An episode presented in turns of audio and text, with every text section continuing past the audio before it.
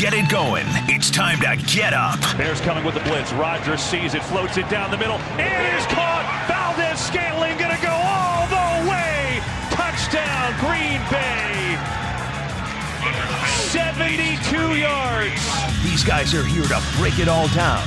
It's going to be also a big onus on our players to be focused for camp and push themselves when it's hard because you don't have much time. We're going to have to, again, we're going to have to maximize every day. Let's have a little fun and make you a winner. Everything is happening.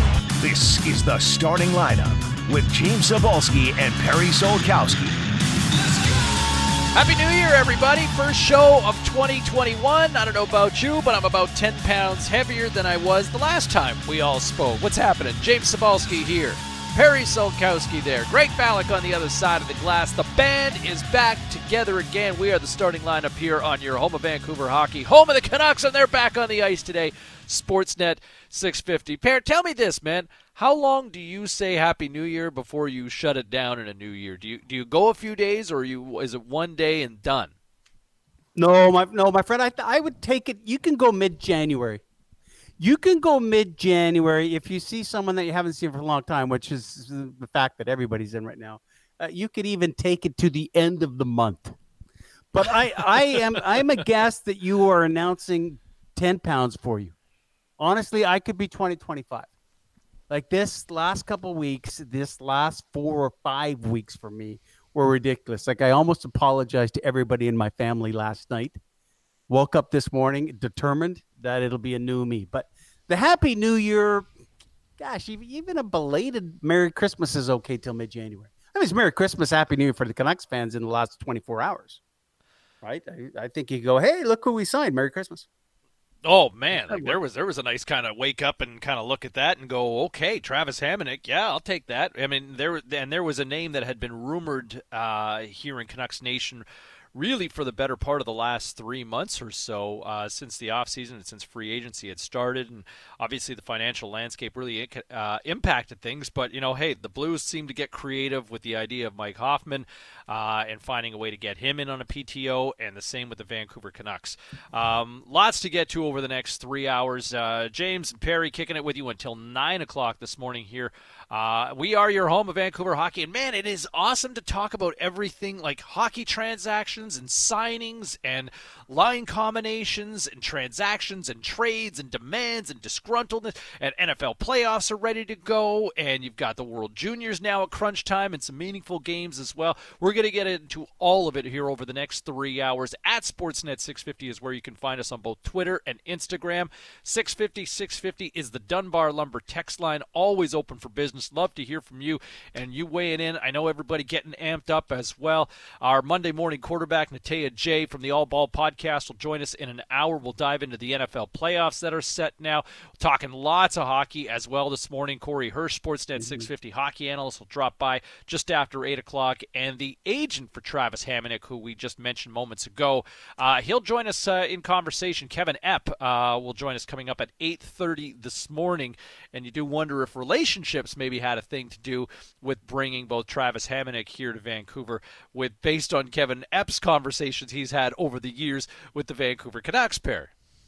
Well, what a summer for Kevin Epp. I'm curious if you know, and I don't know if he'll. A good agent talks to as many GMs as you can, but think of Kevin Epp people if you're unaware who who he represents. So we got all into it for two weeks. Oliver Ekman Larsson could be coming. Oliver Ekman Larsson could be coming. That's a Kevin Epp player back and forth with that Arizona Coyote, possible deal, no deal. So Kevin's in with Jim Benning there. Okay, that didn't happen. Now let's figure out who we're going after and who we got to keep. Jake Virtanen, what are you going to do? Arbitration, Jake. Well, there's another Kevin Epp agent. At that point, I'm curious, James. You're talking to Jim so much. Does Jim not go, you know, what do you think Travis is doing? What's Hamonic's situation? And honestly, I think in life, relationships are important and that might have helped. And I think there was a lot of things that Travis Hamonic wanted for a fit, and he made it pretty clear he wanted to be in Western Canada, um, stay closer to Manitoba where he's he's from. But yeah, I, I think Kevin Epp and Jim Benning on speed dial a fair bit over the last three months. And listen, I'm a believer. Those kind of things, you have to have other things that fit. But that conversation might have started a long time ago to see here's what it'll work out if the Micheal Ferland situation is something that will allocate some money, and it all it all kind of worked out. Uh, by the way, we should say uh, we should say uh, Merry Christmas, a belated Merry Christmas and Happy New Year to Jono, who is a constant on this show. And as soon as we said hello, he's wishing us both that. So can I ask you this before we get into it? Are you yeah. de-Christmas now at your house? Do you have no, any remnants of Christmas? No, no. We're this this week. Uh, there was a thought. There was there was a minor hockey team that was collecting uh, Christmas trees through the neighborhood yesterday, and we weren't ready to go to uh, to get everything stripped down. I mean, all the Christmas lights are still up in the neighborhood here. I, I, I guess we'll give it at least another week. I Next week, there's the I think the Boy Scout tree chipping service that they'll they do up at the rec center here in uh, in town. So I think we'll pray we'll take the tree out next week. So I think we'll slowly dismantle the Christmas stuff this week and uh, and be ready to go for for next weekend. So yes, we're still Christmasized in the Cybulski household. No, we're we're free and clear. Not outside. And New, and New Year, and my my unwritten rule with New Year's is you know I get till double digits once you get to double digits in the month of January, then it's like okay, we're we're we're into we're into 2021. We're we're moving on here. Um, I, I will say this with Travis Hamonic pair. I, I, I love the signing. I love the ad. It basically replaces Chris Tanev. Uh, you, you, got a guy who can play hard minutes, uh, shut down sort of role, penalty kill. Um, talked to one NHL scout last night. Said big, strong. Uh, brings that physical element. I think a lot of Canucks fans like to see that now back in the lineup. Plays a more defensive role. Um, you know, he's got that decent skill, but I'm sure he can leave that up to Hughes and Schmidt to kind of handle the heavy lifting on that. Not elite by any means, but it is a great fit for the Vancouver Canucks, and that's in the eyes of one NHL scout. I, I think it's it's a solid depth move for the Canucks. Now all of a sudden you look at this team, and from a blue line standpoint, pair they go five deep at least, and then you've got Jordie Benn. How does he fit in? I think if you're a young prospect, I think trying to crack the roster for the Canucks, I think you're going, man, that sucks, right? If you're Olli Juolevi, how does he factor in? Or Brogan Rafferty, or Jalen Chatfield, or Jack Rathbone, all these hopefuls trying to crack a spot with this team. I think they're kind of screwed, and I wonder if it's kind of a message to say, you know what, we're not trusting these guys. But I do look at this team, and now you kind of have one of the deeper blue lines, I would say, in the Western Conference, or at least in the North Division for sure this upcoming season. Yeah, I, you know, it, to me, uh, I was surprised. I mean, we'd heard rumblings for about three weeks that it could happen. Um, and and to get him and to simply go, all right, so what did we lose on the blue line? Now I know we got to go through the whole team, but what did we lose on the blue line? Troy Stecher, good. But let's be honest, Troy Stecher is like a player in the Toronto Maple Leafs. When you see him so much, he's better than people think. Troy Stecher being from Vancouver, the love affair was going to be bigger than anyone else. His story, how he scored the emotional goal, you go, okay, man, I got to root for this guy. He's a, he's a nice guy. He's a good fit, and at the price he was, but if you are going to say Troy Stecher effectively traded for Travis Hamonic, that's a massive win. Uh, or Chris Tanev gone and in replace you get an Nate Schmidt. Flip them one way or the other, but the two players that have left and the two players that have joined are, are, are an incredible upgrade to me on the blue line. Depth may still be a concern, but boy, it's a big fit. And yesterday, Jim Benning and Travis Green, as they do when the hockey season starts, met the media from a distance on a Zoom call Here's what the head coach, Travis, had to say about Travis. You know, he's a veteran guy that's been in the league a while, plays has played a lot of hard minutes, uh, maybe minutes that go unnoticed. And uh, you know, with the schedule, you're going to need you're going to need depth. Uh, and from the coaching standpoint, we're excited that he's coming to camp. You know, James, who on that blue line was going to go unnoticed? Quinn Hughes, we watch everything he does. Nate Schmidt, when we see him play, he's very noticeable the way he gambles and how he can skate. Tyler uh, Tyler Myers is six foot seven. Uh, you notice him no matter what, good or bad. Alex Edler's the veteran. You know, you need a guy on a blue line that goes unnoticed. And if Travis Hamonic is that guy who can block the shots, fight if he has to fight, hit some bodies, what an ad for them. It, it is a nice ad, and you know you wonder how this ultimately slots in now, right? Where do you consider Hamonic playing alongside the likes of a Quinn Hughes? Uh, you know, there's a natural fit where Hamonic's a right-handed D-man; he can kind of just let Hughes go and be the mighty Quinn and make his magic happen, and Hamonic can just kind of hang back and, and and do essentially the role that Chris Tanev blossomed into yeah. last year and stayed healthy. Uh, you know, the one thing to keep in mind, Hamonic hasn't played in almost a year, pair. right? Mm-hmm. Like he got hurt in early February in a game against the Canucks, and he had opted not to take part in the return to play back in the summer, right? So it's been a long time. So I guess you can look at it in the sense that yes, there's probably some rust to shake off once he finishes his week long quarantine here before getting on the ice with the Canucks. But at the same time, you wonder, you know, is this uh, a 30 year old body who's about nine months younger than Chris Tanev, who gets that full year rest essentially, right? Like that's a rested body for a 30 year old that you know, for a guy who plays those heavy minutes, can play a heavy game when need be. This guy hasn't been on the ice or, or banged or crashed in a year. That's a rested body that the Canucks are going to have for a 56 game sprint once the puck, puck drops. In nine days, pair, like th- there's an eight day camp that starts today and then they drop the puck in a week and a half from now on Wednesday night on January 13th in Edmonton. Yeah, so how much can you change, right? How much can you change? And and we'll listen to Jim Benning in a second here too. To your point, as you said, we knew going in the right side. Nate Schmidt's the left shooting defenseman that plays the right side, but you thought, wow, so there's a spot there. Is Brogan Rafferty going to be a guy who's got to be a 15, 16 minute guy right away because that's what they're expecting on the other side from Olli Levy? Is that too much? We talked to Ed Jovanovski and go, boy, if, if you got to play two young D men, you know, you can't really hide them. And, and Benning said yesterday about Hamonic, hey, he is going to be a perfect fit. You lost some guys in 10. If you lost a good guy in the room who could say, hey, just just hang by me. I'll look after everything when you make a mistake. I got your back Travis Hamonic can help that and help the development according to the GM. You know, I, I look at where things are at now, where with this team, they kind of talk like we talked to Jim Benning, what, a month ago, pair on this show? I think it was like yeah. December 4th exactly. And, and Jim Benning was talking about this team was going to be a younger team. They're going to kind of push more kids into the lineup.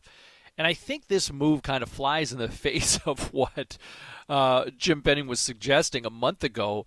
Now that you bring Travis Hamonic, now I'm not going to complain about this move because I like the fit. I think it, it, checks a box for what the Canucks will need. They need to add some depth on, on the back end as well. But I also look at this where you say you brought in Braden Holtby, so you got a veteran goaltender to replace Jacob Markstrom. You brought in a veteran defenseman in Nate Schmidt uh, to replace whether you know Tanev or or Stecher, and now you brought in Travis Hamonic as well. But you brought in like three guys who all in and around the age of thirty. But you look at this team. I don't want to sit there and all of a sudden say this one transaction makes them Stanley Cup contenders, but man, you look at this blue line now I mean, I think it's if everybody's healthy, this has the makings of one of the better blue lines or one of the best defensive core in the North Division. And you've got one more season this upcoming season with Pettersson and Hughes on their ELCs. I just wonder if you're kind of looking at this going, like, there's questions to be answered, but are the Canucks kind of saying, man, let's take our shot here? You know, let's go all in and let's try to push this. And I don't think bringing Travis Hamonic says all in, but you were a win away from knocking out the Vegas Golden Knights. Like this team, if they get the goaltending that you hope you're going to get with Holtby and, and Demko, and you might have something good here. I, I, don't, I don't know if you go, we're all in, but put it this way I was of the narrative that this could be a step back to go a step forward. And, and, and here's what I will say to you. You use the word, you know what? They don't have to push young guys on the blue line. No, they don't. But I think the schedule is going to force them to. Like, I don't, if Brogan Rafferty is the guy that they think from Utica, say, he's the guy we're going to put the next step, or maybe it's Jack Rathbone, they're going to see some NHL time. And they're going to see it because you look at a schedule where you got three nights in a row. You're playing three a, a game against a certain team three times in a row. What I'd like to call, as we move into 2021, the Gordon Downie division because they should have come up with a better name than the Canadian division. But it, it's it's something where they're going to have a chance. You know, you push because you don't have an option, but it's a lot easier, don't you think, James? And we saw it with did it in the NBA last week when all of a sudden Kyrie Irving's not playing and Kevin Durant's not playing. He's gone, you know, condensed schedule. We've got to be smart. There are going to be times when it's going to be, you know what, Tyler Myers, that little that little uh, nagging injury. There's no time for a maintenance day. So you're going to sit up in the press box. We'll give it to you, and Brogan Rafferty, you're in. So I do think it's a better mix to allow these guys to sprinkle in And in part, and let's hear from Jim Benning right now, that's one of the reasons Hamonic comes in. He's going to be there to help these guys develop. So it's not a push. It's maybe a gentle, come this way. We want you to be a big part of it. Here's what Benning had to say about acquiring Hamonic. We're going to have some young players on defense this year, and he can, you know, help continue to help with their development. Um, so, you know, he's a veteran player. He plays with passion. He plays hard. Um, you know, he's. We think he's going to be a good fit in our group. Like we've tried, you know, the last, you know, little while to make sure that we add, you know, players that you know going to come in and compete and fit in with our group. And he thinks we think he's one of those guys. And James, let me just tell our listeners the story of Travis Hamonic if they don't know it because I don't have to cheer in our position. I don't cheer for teams, I cheer for people. And here's a guy you cheer for. If you were unaware, when he was 10 years old in Manitoba, grew up on a farm, and his dad, you know, it's uh, all the kids are there, and obviously, his Travis plays hockey, great bond with his father. His father comes in from the combine one night, plays around, and then all of a sudden, you know, Travis wakes up, ambulance there. His dad has a massive heart attack and passes away. Travis is 10 and then turns into a, a little bit of a shell and has admitted the escape for him at losing his father at that young age was to play hockey. The family sells the farm because they can't finish what they have there. It had massive a massive farm and moved to Winnipeg where he continues with hockey. When he got drafted by the Islanders and played, he started a charity in which he wanted kids and he didn't know who they were. They had tickets left if they had lost a parent and then they'd come meet him he would talk to him on the Islanders and just say, Hey, you got a friend. I know what it's like. He's continued that with Calgary. I will cheer for Travis Hamonic, the person, because what he's come through and how he's trying to use his platform. So to me, you go, okay, there you go. There's a character. And and yeah, boy, we had this conversation too much with the Canucks and, and what happened with Stecher and Jacob Markstrom, what Brock has gone through and Zack MacEwen has gone through. But that's a character check I think that Jim Benning always looks to. And there's a guy who's not going to want a giant spotlight on him but is just going to go get the job done. And I'll cheer for Travis Hamonic, whatever number he wears when he puts it on for the Canucks uniform, because I think those character guys can make a difference for everybody in the room, and he's that guy. You know, and, and you look at the, the story when you kind of do the details or, or kind of do the research in terms of what's behind it. He he rubbed a lot of NHL personnel uh, the wrong way when he wanted out of the Islanders, right? To kind of make that mm-hmm. call and it's like, well, who are you to kind of make that call to, to want out and those trade demands, you know, going back a few years ago and, and ultimately facilitated the move to Calgary? Um, in saying that, he had a lot of interest from teams south of the border in the National Hockey League that wanted him, uh, teams in the East that were kicking tires on him but he was he wanted no part of the cross-border travel. He wanted no part of playing south of the border. He wants to play, as you alluded to, in Western Canada. Um, and you know what? As you know, there's not a lot of guys that you hear to say family first, and, and guys who are determined to play in Canada for that matter, right? I mean, mm-hmm. how many times have we talked to Brian Burke Thursday morning, 7 a.m. every week, everybody? Brian Burke joins us here on this radio station, right here on the starting lineup on Sportsnet 650. And Burke often shares how players do not want to play in Canada.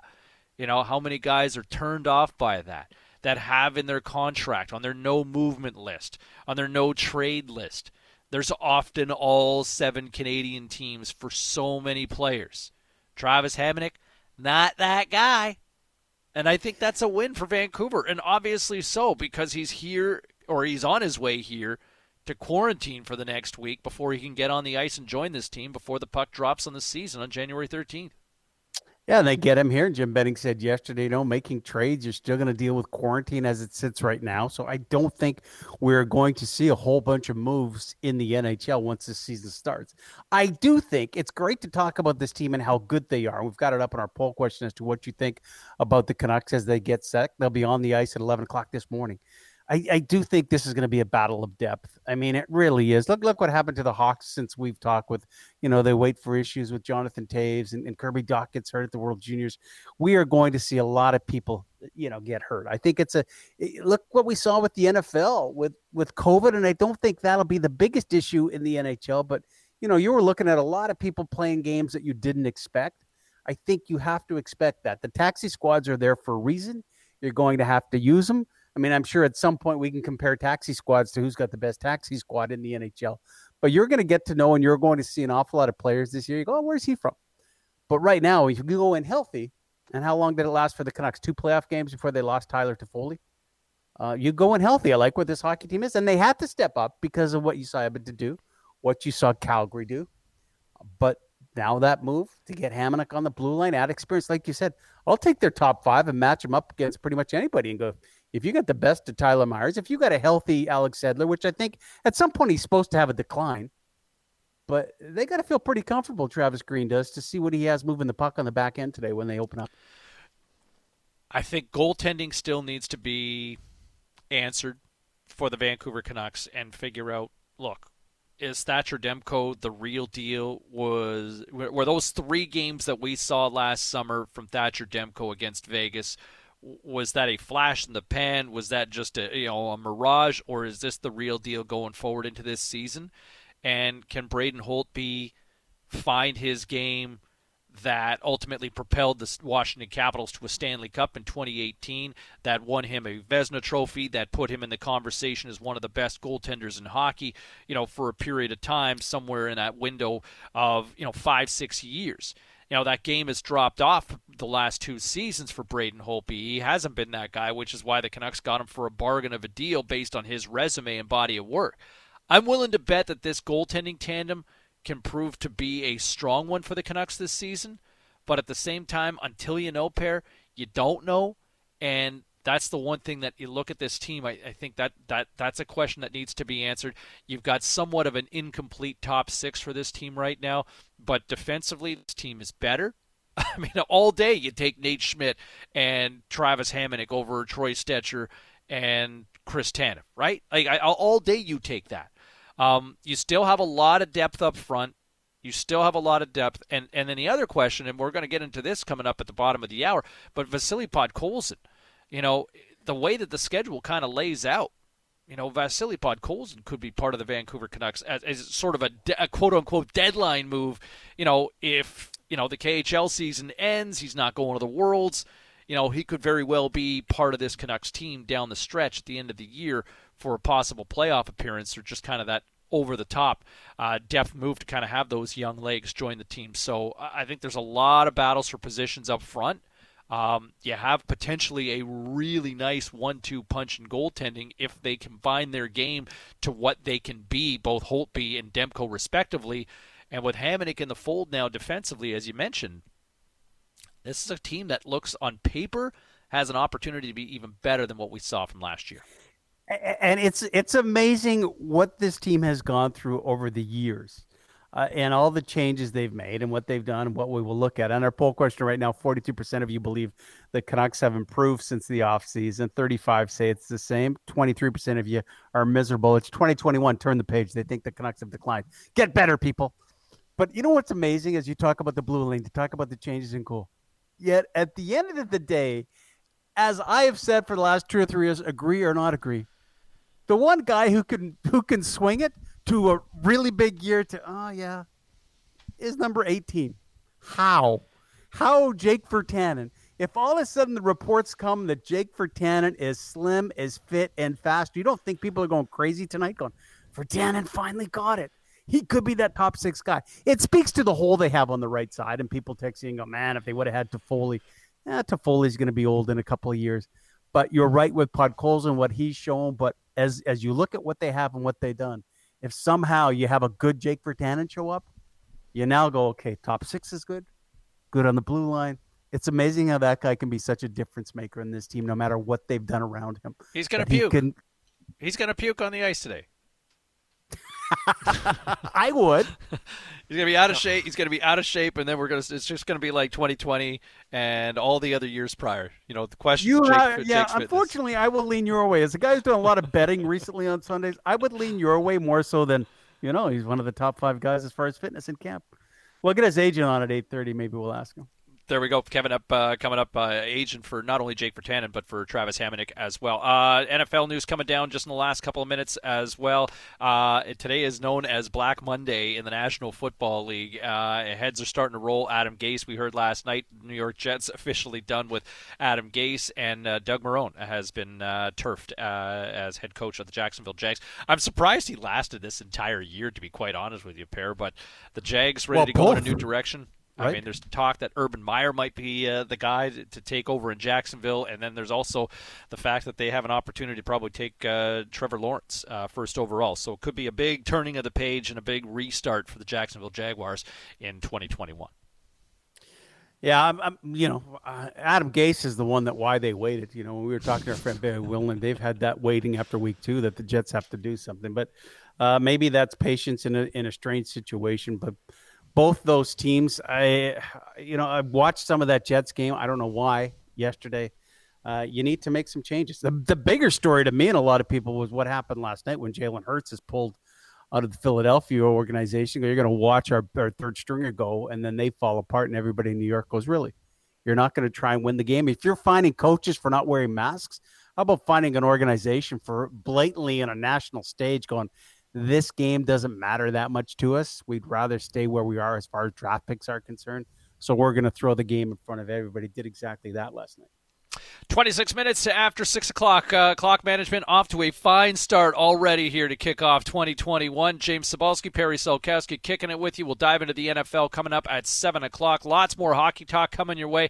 Big game for Canada coming up later on this afternoon as the Canadians take on the Russians with Vasily Podkolzin. Canada's been great. But are they just that good, or they has have they simply not been tested just yet? We'll get into that. What Seaball says next, right here on your home of Vancouver hockey, Sportsnet 650. He may not be right, but he says it with confidence anyway. I need all of you to stop what you're doing and listen. Seaball says on Sportsnet 650.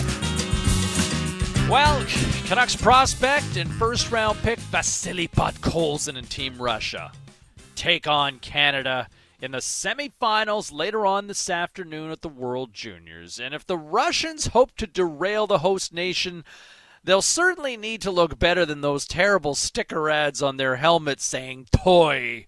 And for those of you that don't like ads or don't want ads on jerseys or any sort of sporting merchandise, well, it's a point to you guys this morning. I knew it. Yeah, Canada has been absolutely dominant this year's edition of the World Juniors. Despite losing their captain and best player, Kirby Dach, at the start, the Canucks have absolutely steamrolled the competition 36 to 4 in five games, the latest a dominating showing against the Czechs in the quarterfinals. It's a truly remarkable appearance from what we've seen from Team Canada, and considering where it starts in goal with Devon Levi, a seventh round pick of the Florida Panthers, who has become a sensational sensational story. Even more impressive when you consider he hadn't even played a game since March before this tournament began less than two weeks ago. Levi has shown an ability to make timely saves, but also stays sharp when he goes long stretches without facing a shot. Mental and physical toughness for a goalie who turned 19 just a week ago. Canada has checked the boxes everywhere. They're well coached, they're well assembled, and simply put, they're just a kick ass team.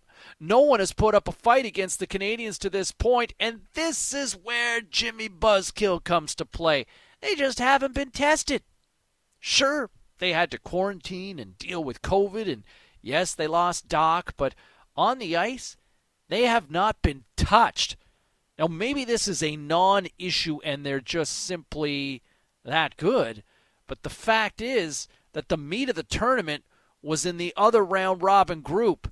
Canada avoided any real heavyweights except for Finland to this point. But it does conjure up memories of the 2004 World Juniors.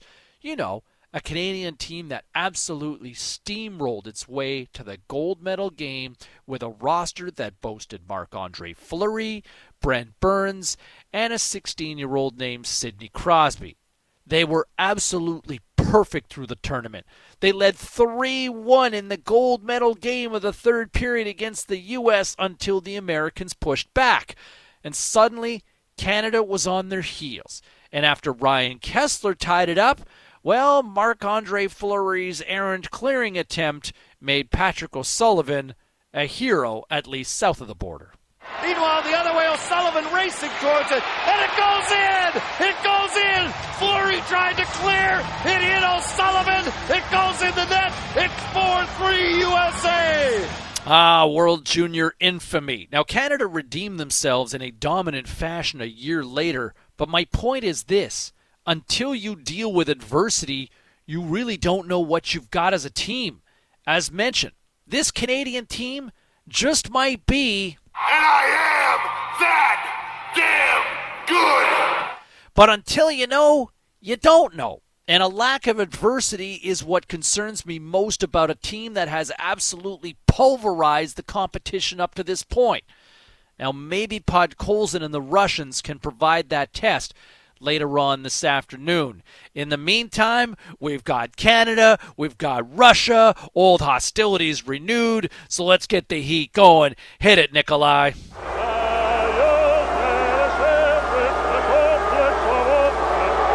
And that is this morning's edition of C-Ball Says. Oh, I know they tell me this tournament starts and it's my Christmas tradition. Really, I, I could care less about this tournament until now. There's two games that need to be played: a semifinal game and a final game. You know, for what Canada had to deal with, and their best player got hurt in Kirby Dach, their captain. I I enjoy watching it. Bowen Byram is a young man we've got to know. I'd like to see him, but honestly, when it's a matter of how much are they going to run it up, the first week of this tournament does nothing for me other than make me angry. And then the people on social media, well, you know, you can't stop. What are they going to pass it around a hundred times before they score? It's great. Even even you know the game that was played the quarterfinals ago. Well, maybe we're going to see an upset. The Swedes and the Finns were good, but really it starts tonight, James. And I know you've traveled. You've been a big part of this. But I am always of two sides. I'll watch tonight. It's going to be good. You got four good countries left. I like the American squad too, and in a couple days the final mm-hmm. will be wonderful. But man, to get jacked up about seeing, you know, the Germans playing and and how they were just run over, I, I just remind myself what I have for 25 years. This is great marketing and gives us something to do at Christmas time. But for the first week of this tournament, it does nothing for me other than go, man, why? Why do we have to put ourselves through it? It's about money, but I don't care until this afternoon. So, how deep does hockey go then?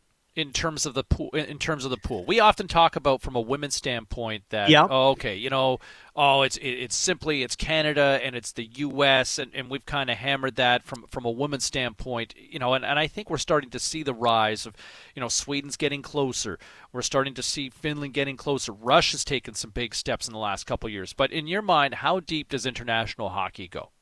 On junior side six teams so you take the four you have here, throw in the Swedes who had to battle COVID, and then then hit and miss whether it's the you know the the Czechs, uh, you know Germany's become a lot better, and I understand that doesn't make the game better. The Germans have really improved on a world stage. Finland at one point was a little bit more of a doorman that they are now. They've been great on the men's side. So if you throw six teams in there and go, okay, we're going to play a round robin you're going to play five games against these and go old school like it used to be, it's better competition as far as I'm concerned. Bottom line is the the IIHF will say, no, this is for all countries to prosper and make it better. So hopefully we get to the point where there might be eight or nine significant teams. And to your point, we've seen it on the female side. We've seen all of a sudden it's not just Canada, US, that the Finns have started to play. But man, it just does nothing for me when the discrepancy is is double digits in goals. To go, hmm. I mean, I, I I bet a little bit over under on a lot of the games I played were seven and a half. It's mm-hmm. ridiculous that you're watching a hockey game. Go, yeah, I'll give up seven and a half goals and maybe they'll cover, and they do. It's shocking that the Czechs have dropped off the way they have internationally. You know, they haven't medaled eh, since 2005 at this tournament. Think about that. And and and you know, there's a generation of us that were absolutely devastated watching Wayne Gretzky sitting on the bench in the shootout in the Nagano in 1998 mm-hmm. pair, right? Dominik Hasek, right? Like the Czechs going all the way to gold the first year NHLers played in the Olympics. It was just man, Hasek, Jagr, they got it done. But you know, where's where's Czech hockey these days? Right? I mean, I think if you look at uh, you want to d- debate the talent pool right now from a hockey standpoint, you've got Canada, the U.S., uh, you've got Sweden, Russia, Finland, and then you might have this sort of you know scratching and clawing to kind of get in there with Germany and Switzerland, uh, Slovakia, and the Czechs, but they're just not ready for prime time. I think the big flaw for this tournament this year was just the fact that Canada really didn't. I mean, the grouping in terms of where they were at. And look, I think a lot of nations were dealing with COVID. Were they putting their best foot forward this year? I think that has a huge impact on it. I mean, this is a big tournament for Canada to begin with. You're dealing with a heavyweight, and, and that's a competitive advantage. They don't have to deal with the travel and all that. But I think when you look, we, we've criticized a lot about women's hockey over the last 20 years, and you know whether or not it should be an Olympic sport. I know I've kind of said it over the years, and kind of wondering. Look, you've got it's basically a it's a two country race for for gold, and that's Canada and the U.S. But you know, junior hockey right now, I, I just wonder from a talent pool standpoint internationally I think it's almost essentially a five horse race, really, overall. And the Russians, for that matter, I mean, it's been a decade since they've won a gold. Like it's, it's it's five countries, I think, at best right now, and then you got four that are kind of scratching and clawing to try to break on through. Well, and it's you know not a surprise. How much money have the Americans put into their U.S. developments, right? I mean, that's where they get these teams together. That's where these these kids are getting better. Uh, how far are we removed from the fact that remember when Hockey Canada had to call a summit? because we weren't going and routing everybody at the World Juniors. We weren't grabbing gold at every World Tournament was there. And say, hey, hey, hey, let's all get together here. What has happened to us? And those on the outside were kind of cheering, go, well, it's good for the game, actually, when you're not rolling in as, the, you know, putting on the Canadian flag and the red and white jersey and leaving with everything. So I just, you know, there's a big gap right now.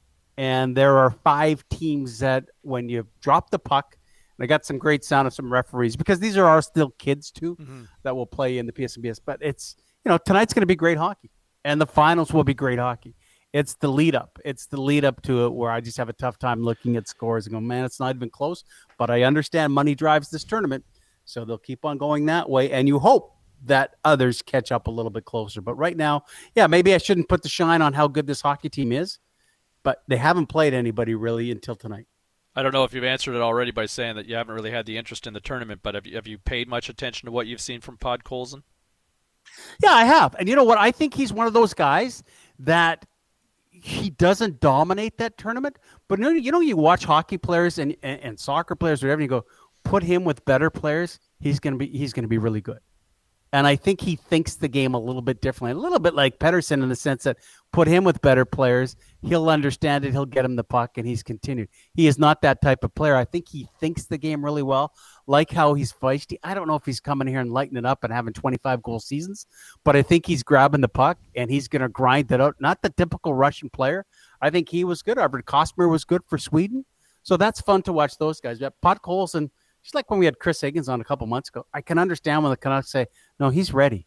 He might be ready to dominate and score, but he's ready to battle along the boards in the NHL. I, I think he's looking forward to that next step. I, I think it's. I want to see a big game from him today. You know, he he he, he's dominated. He dominated. He controlled one game for the Russians in round robin. Right. He, he's had about a game and a half where he was the best player on the team. You know, the captain leading by example. I thought the game against the U.S. he was he was okay. I mean, he was victim of a bit of a late hit, but I think there'd be players that would tell you that, you know, he got caught admiring his own pass and, and not looking, keeping his head up, and, and he got rocked.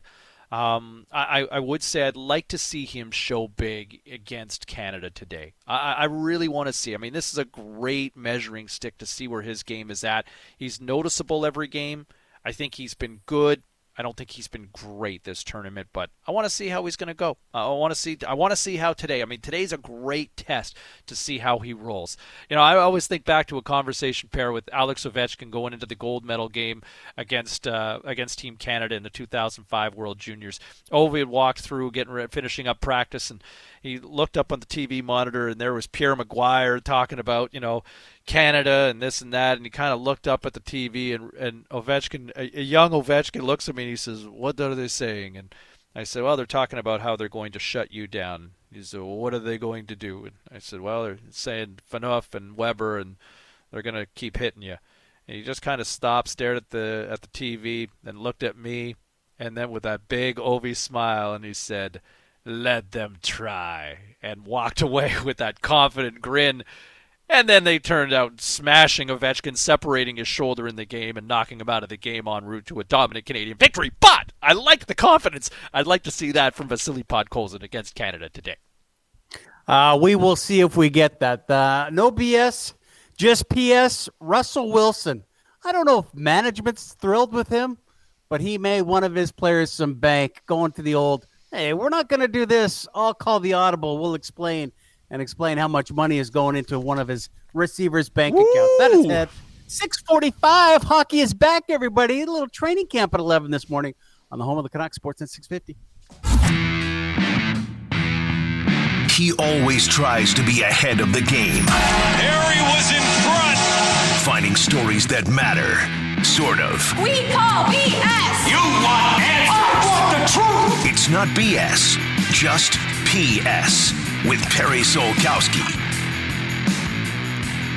Time to let you know some things that happen in the world of sports, culture, entertainment that you go, oh, I wasn't sure of that. How about this? P.S. Everybody, you know, you understand quarterbacks are always looking after the offensive linemen. You give them gifts at Christmas time, you make sure they're okay.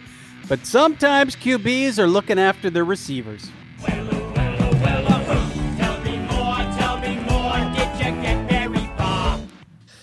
Tell me, David Moore, David Moore. Here's the deal Seattle victory formation is all Russell Wilson has to do to get their win yesterday against San Francisco. But if not, just run the ball. No, no, no.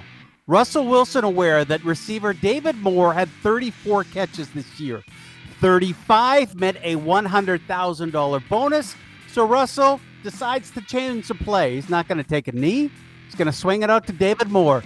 Here you go, my friend. Catch this for $100,000. James, don't know if Seattle and the organization was happy, but oh, David Moore had to be smiling. That's why. Uh, that's why David Moore will always say, "Let Russ cook," right? And, and and man, that's that's how you win. Like, hey, never mind management. Guys in the room, guys in the room know. It's like listening to Steph Curry last night. Uh, somebody saying, "Hey, were, were you aware of where things were at as you're putting up your career high 62 points?" Of course, you got guys in your ear letting you know. And I think teammates know what's going on with guys and their bonuses. I, I from a team standpoint, man, I, I love seeing that last night. Because Russell knew that he was told during the week, so you know. But just to keep it in mind, he's going, "Oh yeah, okay, I'll get you this." Hey, P.S. There is no game plan to stop Derrick Henry in the regular season. There are a couple of things we should go over. Peanuts, we know you're fresh, but you've got to come through in the crunch. Caramel, you old smoothie. I want you to cream them. Fudge, you're my son of ways, the fudge. Here comes the fudge. Chocolate, I want you to cover for everyone. and now coming out on the shelf, the king of Candyland, O. Henry. O. Henry is great. 227 yards, 2,000 yards, becomes the eighth player to ever do it. Man, the list is incredible. When you got OJ, Eric Dickerson, Barry Sanders, Terrell Davis, Jamal Lewis doesn't fit in there. Chris Johnson had it, as did Adrian Peterson. Big, big win for the Titans to avoid overtime yesterday. Hey, Derrick Henry is great. You need more when it comes to the postseason. But this guy, you thought maybe he couldn't do it again after last year, James. Didn't slow down. They just can't take him down. He gets better as games go on. I love that you start with OJ. But well, hey, he's part of the list. No, and you're right, and, and it's funny because the last, you know, the, the last quarter of a century is essentially known for one of the most heinous things in America, and the, the trial that gained more attention than anything in North American crime history. But you forget sometimes just how good a running back he was in his prime. P.S. Uh, big hockey games tonight the World Juniors, but you forget their kids. Referees don't have a listen to some of the mic'd up situations that the refs and what they said before face-offs at the World Junior so far. Great day for hockey. Merry Christmas, boys. Have a good one. All right, gentlemen, pitter patter. Let's get out of here. All right, let's see if I can still do this, boys. Dennis and watch it, boys. Have a good one. Here we go, fellas. Most goals wins. Here we go. It's loose. We're the whistle. We're good. Here we go. We're going. We're going. We're going. Let's do that hockey, boys. No box today's deal today, boys. Here we go. Let's have a good one. Oh, here, boys. Shake and bake. I love the most goals wins. Those are the refs before they drop the puck. And finally, over the holidays, James, this happened. Cinderella story, out of nowhere. A former greenskeeper now about to become the Masters champion. it looks like I'm a wreck. It's in the hole! For the first time in his life, the greatest hockey player of all time got a hole in one. Gretzky got a hole in one a couple of days ago, celebrating on Instagram, playing with his buddies and his wife Janet. The one thing Gretzky had never had. Heard him on a podcast. He was sour about it. And now he can tell his son in law, hey, you won the Masters, and I got myself a hole in one. No BS, just PS, everybody. 99. Does that does that inc- does that help improve Gretzky's rookie card worth that is now what over a million dollars for a perfect 10? Keeps him in the news, right? Yeah. That probably helps. yeah, can't hurt anyway. Uh, all right, six minutes to seven o'clock here on this Monday morning. Uh, lots to get to with the National Football League coaches being fired. The playoffs are set now. We'll dive into it with our NFL Monday morning quarterback Natey Adjei from the All Ball Podcast, plus much more on the Vancouver Canucks on the ice for the first time later on this morning, and they've got a new weapon on the back end as well as Travis Hamonic has joined the club on a professional tryout. We'll get to all of it next, right here on your home of Vancouver hockey, Sportsnet 650. Let's get it going. It's time to get up. Bears coming with the blitz. Rogers sees it, floats it down the middle. It is caught. Valdes-Scantling going to go all the way. Touchdown, Green Bay. 72 yards. These guys are here to break it all down it's going to be also a big onus on our players to be focused for camp and push themselves when it's hard because you don't have much time. We're going to have to, again, we're going to have to maximize every day. Let's have a little fun and make you a winner. Everything is happening. This is the starting lineup with James Cybulski and Perry Solkowski. Hey, 7 o'clock. What's going on, everybody? Uh, Cybulski, Solkowski, hour number two here on this Monday, January the 4th. A reminder this hour is a presentation of Dunbar Lumber, the smart alternative. Visit Dunbar Lumber on Bridge Street in Ladner, Arbutus Street in Vancouver, or check them out online at dunbarlumber.com. Speaking of Dunbar Lumber, our text line uh, sponsored by Dunbar Lumber at 650 650. And Keith chiming in in Qualicum Beach, uh, suggesting this morning, pair, uh, Hamonic doesn't make the Canucks all in. If they had kept Toffoli and signed Hamonic, then maybe. Um, but I'll tell you what, I do like the move with Travis Hamonic uh, joining it and, and just adding the depth to what now becomes, I think, one of the stronger blue lines in the North Division once the puck drops on January 13th. Uh, and a happy new year to you, Keith. But it's impossible, right? You, you, people have to remember. And by the way, Travis Hamonic is here in a professional tryout, but you know somewhere in the top drawer, he knows what the numbers are. But Keith, you can't sign Toffoli because if that costs you three and a half or four million, where do you have the money for Travis Hamonic, right? They're getting the money because Micheal Ferland is not here for camp and a likelihood will go through the process. So he'll go on LTIR. So they'll they'll have that long term relief. They'll have that three million dollars. There you go, Travis Hamonic. We can give you this much money. But Keith, yes, I know, and and and Jim Benning has said the one void on this team is on the right side. But now with Hamonic there, letting uh, you know, letting a Quinn Hughes take off with Nate Schmidt taking off, however he pairs them, you hope that you fill that void from the back end. So it'd be great to say they have Tyler Toffoli and Nate Schmidt and Travis Hamonic but you can't do that. So credit Jim Benning for how he has used his money, how he has used it efficiently, and kind of waited everybody out. And I'm sure there's a lot of people in the Gordon Downie division that they'll play in going, wow, okay, um, nice move, Canucks, because a lot of GMs thought they went backwards. I think, and judging by our poll question, I, I think the news yesterday that he's coming goes, all right, the only place there is a deficiency is on the right side and you hope that you can fill it from within. Uh, Langley Fun Guy, uh, also aka Couch Critic this morning, also on the Dunbar Lumber text line at 650 650. I think Podkolzin is a good all round player, and he also has a very high IQ. I could see him being a solid third liner, maybe second, but he's not flashy, nor is he a pure goal scorer. I think he brings what you wanted and expected to get in Jake Virtanen, the great two way grinding all around forward who can pass and score and bang the body. Sorry, Jake, but your time is once again winding down. Now, big opportunity for Jake in camp here, but you know, there's that next wave of young guys up front that, you know, Hoglander's going to get a chance to see if he can stick with the team up front here, pair, uh, and Podkolzin, if everything goes according to the Canucks plan or, or goes the Canucks way, if you will, you know, Podkolzin, you know, once he deals with Canada later on today at the World Juniors, you know, he could be here in the spring uh, once the KHL season is over and once you know if he's not part of the World Hockey Championship, he could be here joining the Canucks uh, for a late addition to help this team maybe push them over the top. Yeah, and I don't know if he's a top six guy. I would agree with the Langley Fun guy that he's going to really good, solid NHL that maybe goes to a top six. You know, the the most offensive skill they have of, of the guys who will take to the ice at nine thirty this morning for the first two sessions is probably Hoglander. But honestly, I just I just don't think the Canucks can go back to the well that often, right? There's just no way Pedersen can be as good as he is. Hughes can be as good as he is. And all of a sudden the hope of a Hoglander or a Podkolzin all of a sudden become a top six forward in the NHL. They may work their way into it, but I would say this, James, as it'll probably be a topic of conversation, the void they have on the right side.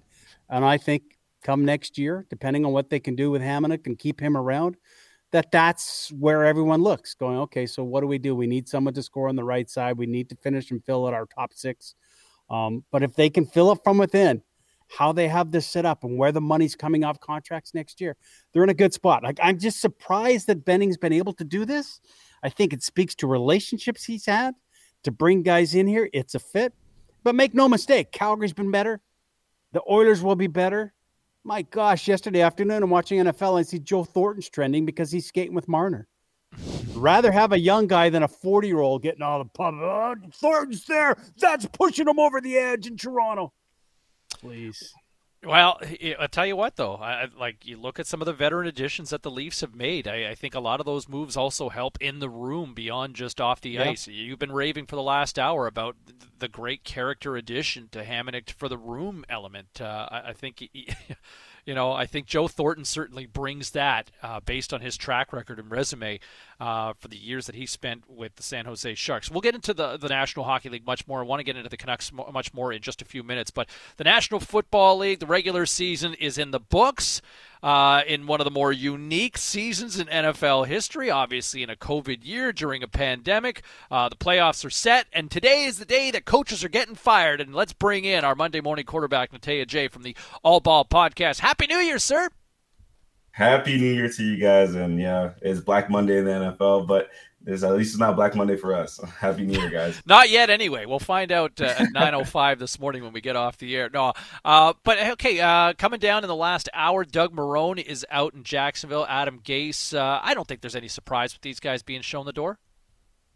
No, absolutely not. I mean, they're they're on the hot seat since the season started, and word out of Jacksonville is like they're targeting Urban Meyer, which is a big surprise. But he's always uh, a coaching candidate uh, since he left uh, Ohio State there. So, you know, it's interesting to see what they will do. I, am interested what the Jets are going to do. Um, they've obviously have a lot of decisions, a lot of you know, draft capital this year. So, you know, they're, they're a team that kind of came on at the end to the chagrin of their fans, but uh, they got some uh, some work to do. And I think you know today's a good day for the, if you're a Jets fan because you know it, it, you know the future is bright. You know you got a potential new coach, you got a, a top uh, three pick in an NFL draft, and you know you got a lot to look forward to, which you didn't have uh, most of the season. Who do you think would be closer if you had to take one of those jobs as a head coach? Where would you go? Would you go to New York? No, I, it just is so toxic. I would go to Jacksonville. You know, less pressure uh, media wise, and I'm gonna have the first overall pick. You know, I have the opportunity to pick a, a generational quarterback, right? And that's the thing as a head coach, and you're you know weighing out where you want to go. You want to go to the position where you have the best quarterback because that's going to give you the best chance to win. You know, the quarterbacks is basically the CEO of an offense, a CEO of a team, and you know you, you kind of go the way the quarterback goes, and you have a chance to get a guy like Trevor Lawrence who is arguably one of the best uh, talents to come out since probably Andrew Luck. Um, so I, I, think I would I would go to Jacksonville. You know, you, you look at where the Jets sit. Uh, they've got three of the top 35 picks going into the draft. Obviously, they get you know the Seahawks pick, and they got so they got two first rounders. Um, so the playoffs are set. Uh, let's let's start in the AFC and the Kansas City Chiefs. I mean, they kind of rested everybody, and and they get spanked by the Chargers, but is there anybody that can legitimately beat the Chiefs in your mind? I'm looking at Buffalo right now. Ah! They're into these playoffs so I'm honestly, I'm the, the, the, Buffalo Bills have been super impressive this year. Josh Allen has made amazing strides. He put himself kind of in that MVP talk. Uh, obviously, he's not going to win it, but he's a, a, different caliber quarterback. He's in that top tier of quarterbacks. Stefon Diggs led the NFL in receiving receptions and receiving yards. You know, they've got a defense that's stingy right now. You know, they're playing their backups and they put 56 on, on, on, Miami, who is a good team and who had the world to play for. So Buffalo has been impressive. I, you know, the past month and month and a half, they look unbeatable to, to me. They've gone up against everyone and they've, they've, they've, they've taken care of business. So Buffalo is a team that I think can put up points with Kansas City and their defense, you know, can do enough. I, I still don't think they win that game, but it's going to come down to the fourth quarter of that game. And the way the Chiefs have been playing, you know, these last you know, close games, anything can happen, especially come playoff time. So, and you know, they've had the benefit of already playing them before this season, and that that that bodes well for them because they understand, you know, what it's going to take to to beat them. So, Buffalo's a team I'm looking forward to to seeing uh, them perform in the playoffs. Man, I completely agree with you. Where do you sit on the ongoing debate that happens on the final week, and it happens in hockey too, of sitting players? Because the Kansas City Chiefs, you know, to me, they never had any nights in any games you go, wow, that's 60 minutes of great football. It's just if they were close, they would win in the fourth, or they would have a big first half and then hang on enough to get it done. Where the Bills have been smacking people around for the past month. As a player, would you have rather played like Josh Allen did? Or do what the Chiefs did and sit pretty much everyone? Yeah, I guess it depends on the individual player and team, right? Because if you're the Chiefs, I mean, you've already won a Super Bowl. You understand what it takes to win uh, in the playoffs. You know uh, what what you know to look forward to. If you're the Chiefs, you know you might want to sit your guys because you you understand you know being fresh is probably uh, the, the most important thing. But you're the Buffalo Bills. You don't want to take a step back. You want to play your guys uh, at least a half, you know, to keep that momentum rolling. So I think each team kind of played that, you know, you know, looking at their individual teams and understanding what their teams needed. I think they they they did that.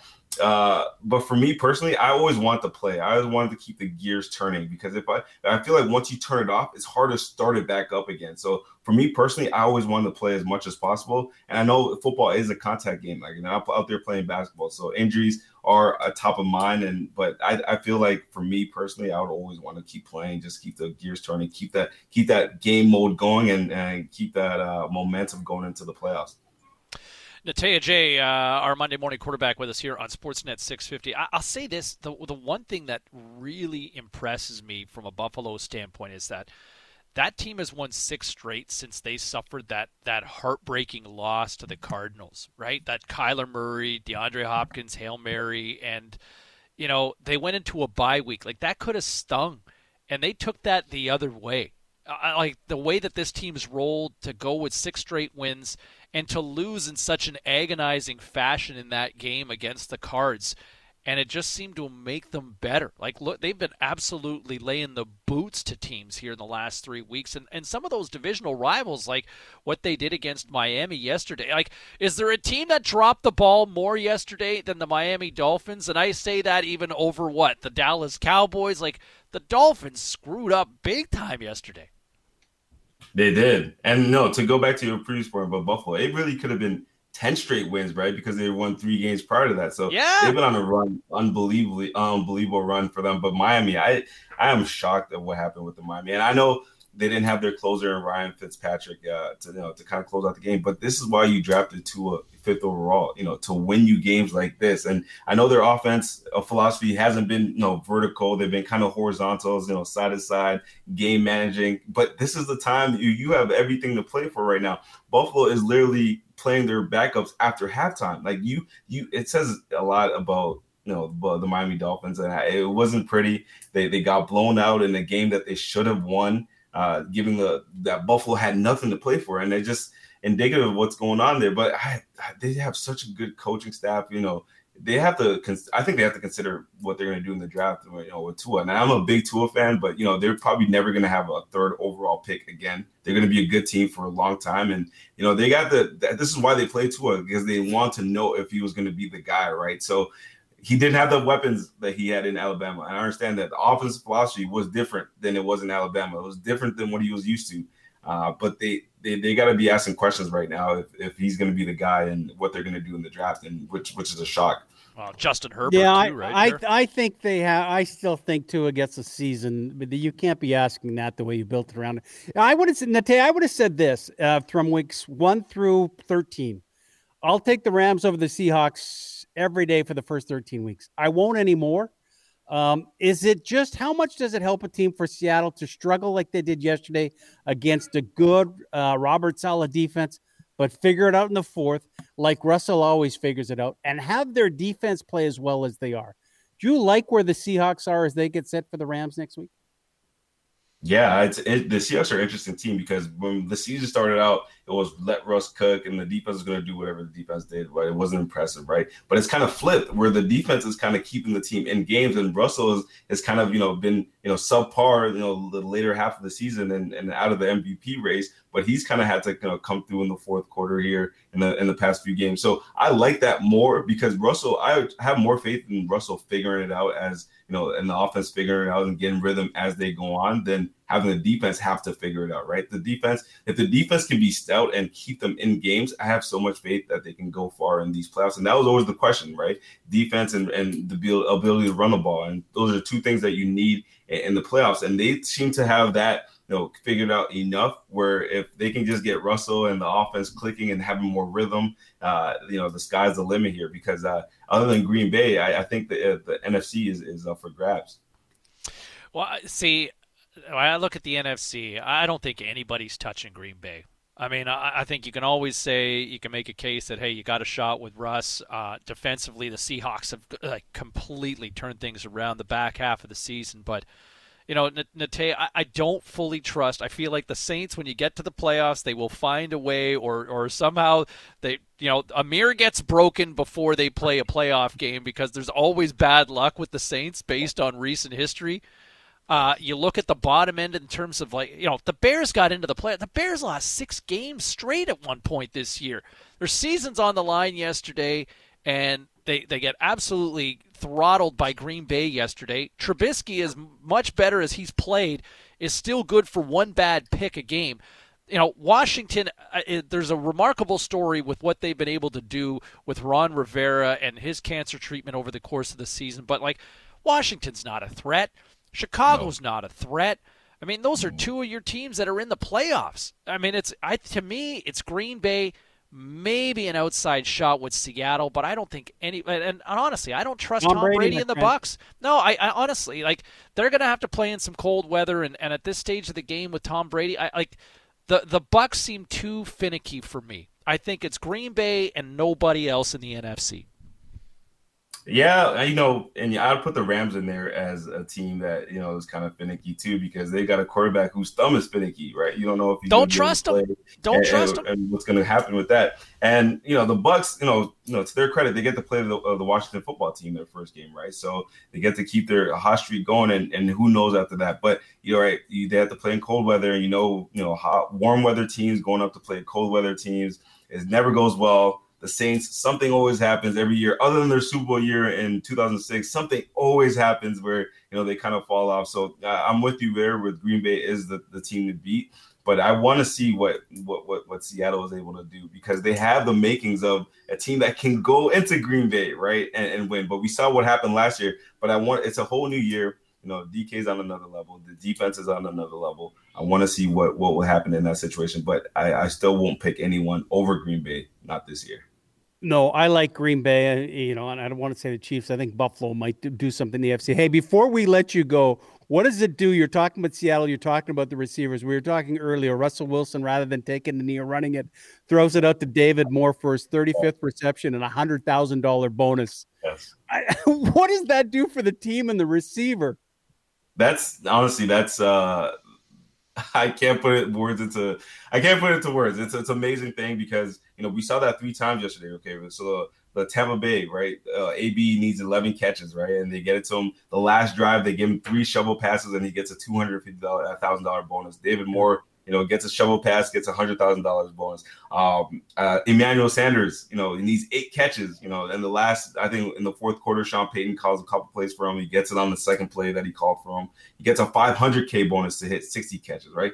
That's something that you know teams they don't have to do that, right? They're obviously going to lose money, but it, head coaches that are aware of that and want to take care of their players, it says a lot about you know the head coach. It says because he knows that the you know the guys are working harder than they deserve it, right? So you know it, it, it, makes the player want to run through a wall for your coach, run through a wall for your team because it shows your team cares because they don't have to do that, right? That's in their contract. They don't have to do that. I've seen situations where you know teams will will sit a guy so they don't hit bonuses. So when guys are able to hit their bonuses because the team is aware and they, they want to take care of their players, it, just it means so much more and, and it makes you want to run through a wall for your coach and your organization, and it just it's just good faith right there. You love to see that. I'm choking up, man. you just want to get paid. That's all. I get it. Uh, uh, hey, listen, uh, we'll do this again next week, but uh, bring on the playoffs, man. Some great matchups next week, and uh, we'll do it all over again next Monday. Fantastic. Hope you guys have a great new year, and I'll talk to you next week. Let's go. Natey Adjei from the All Ball Podcast, uh, our Monday morning quarterback here on Sportsnet 650. In Perry, it is a new year, but one constant that we remain here at 720 weekday mornings here on the starting lineup, buddy. Well, the Budger's here. Uh, she comes in to tell us everything uh, at 720 every morning. Can I mention it's 721? Yeah, well, some things never change. We're not going to be on time. On yeah, clock. no, that's true. That is true. That is so true. Happy New Year, boys. Happy, Happy New Year. How are you? Fine. How are you? I'm good, hey, man. Do you like do you like the Hamonic uh, pickup here for the Canucks or what?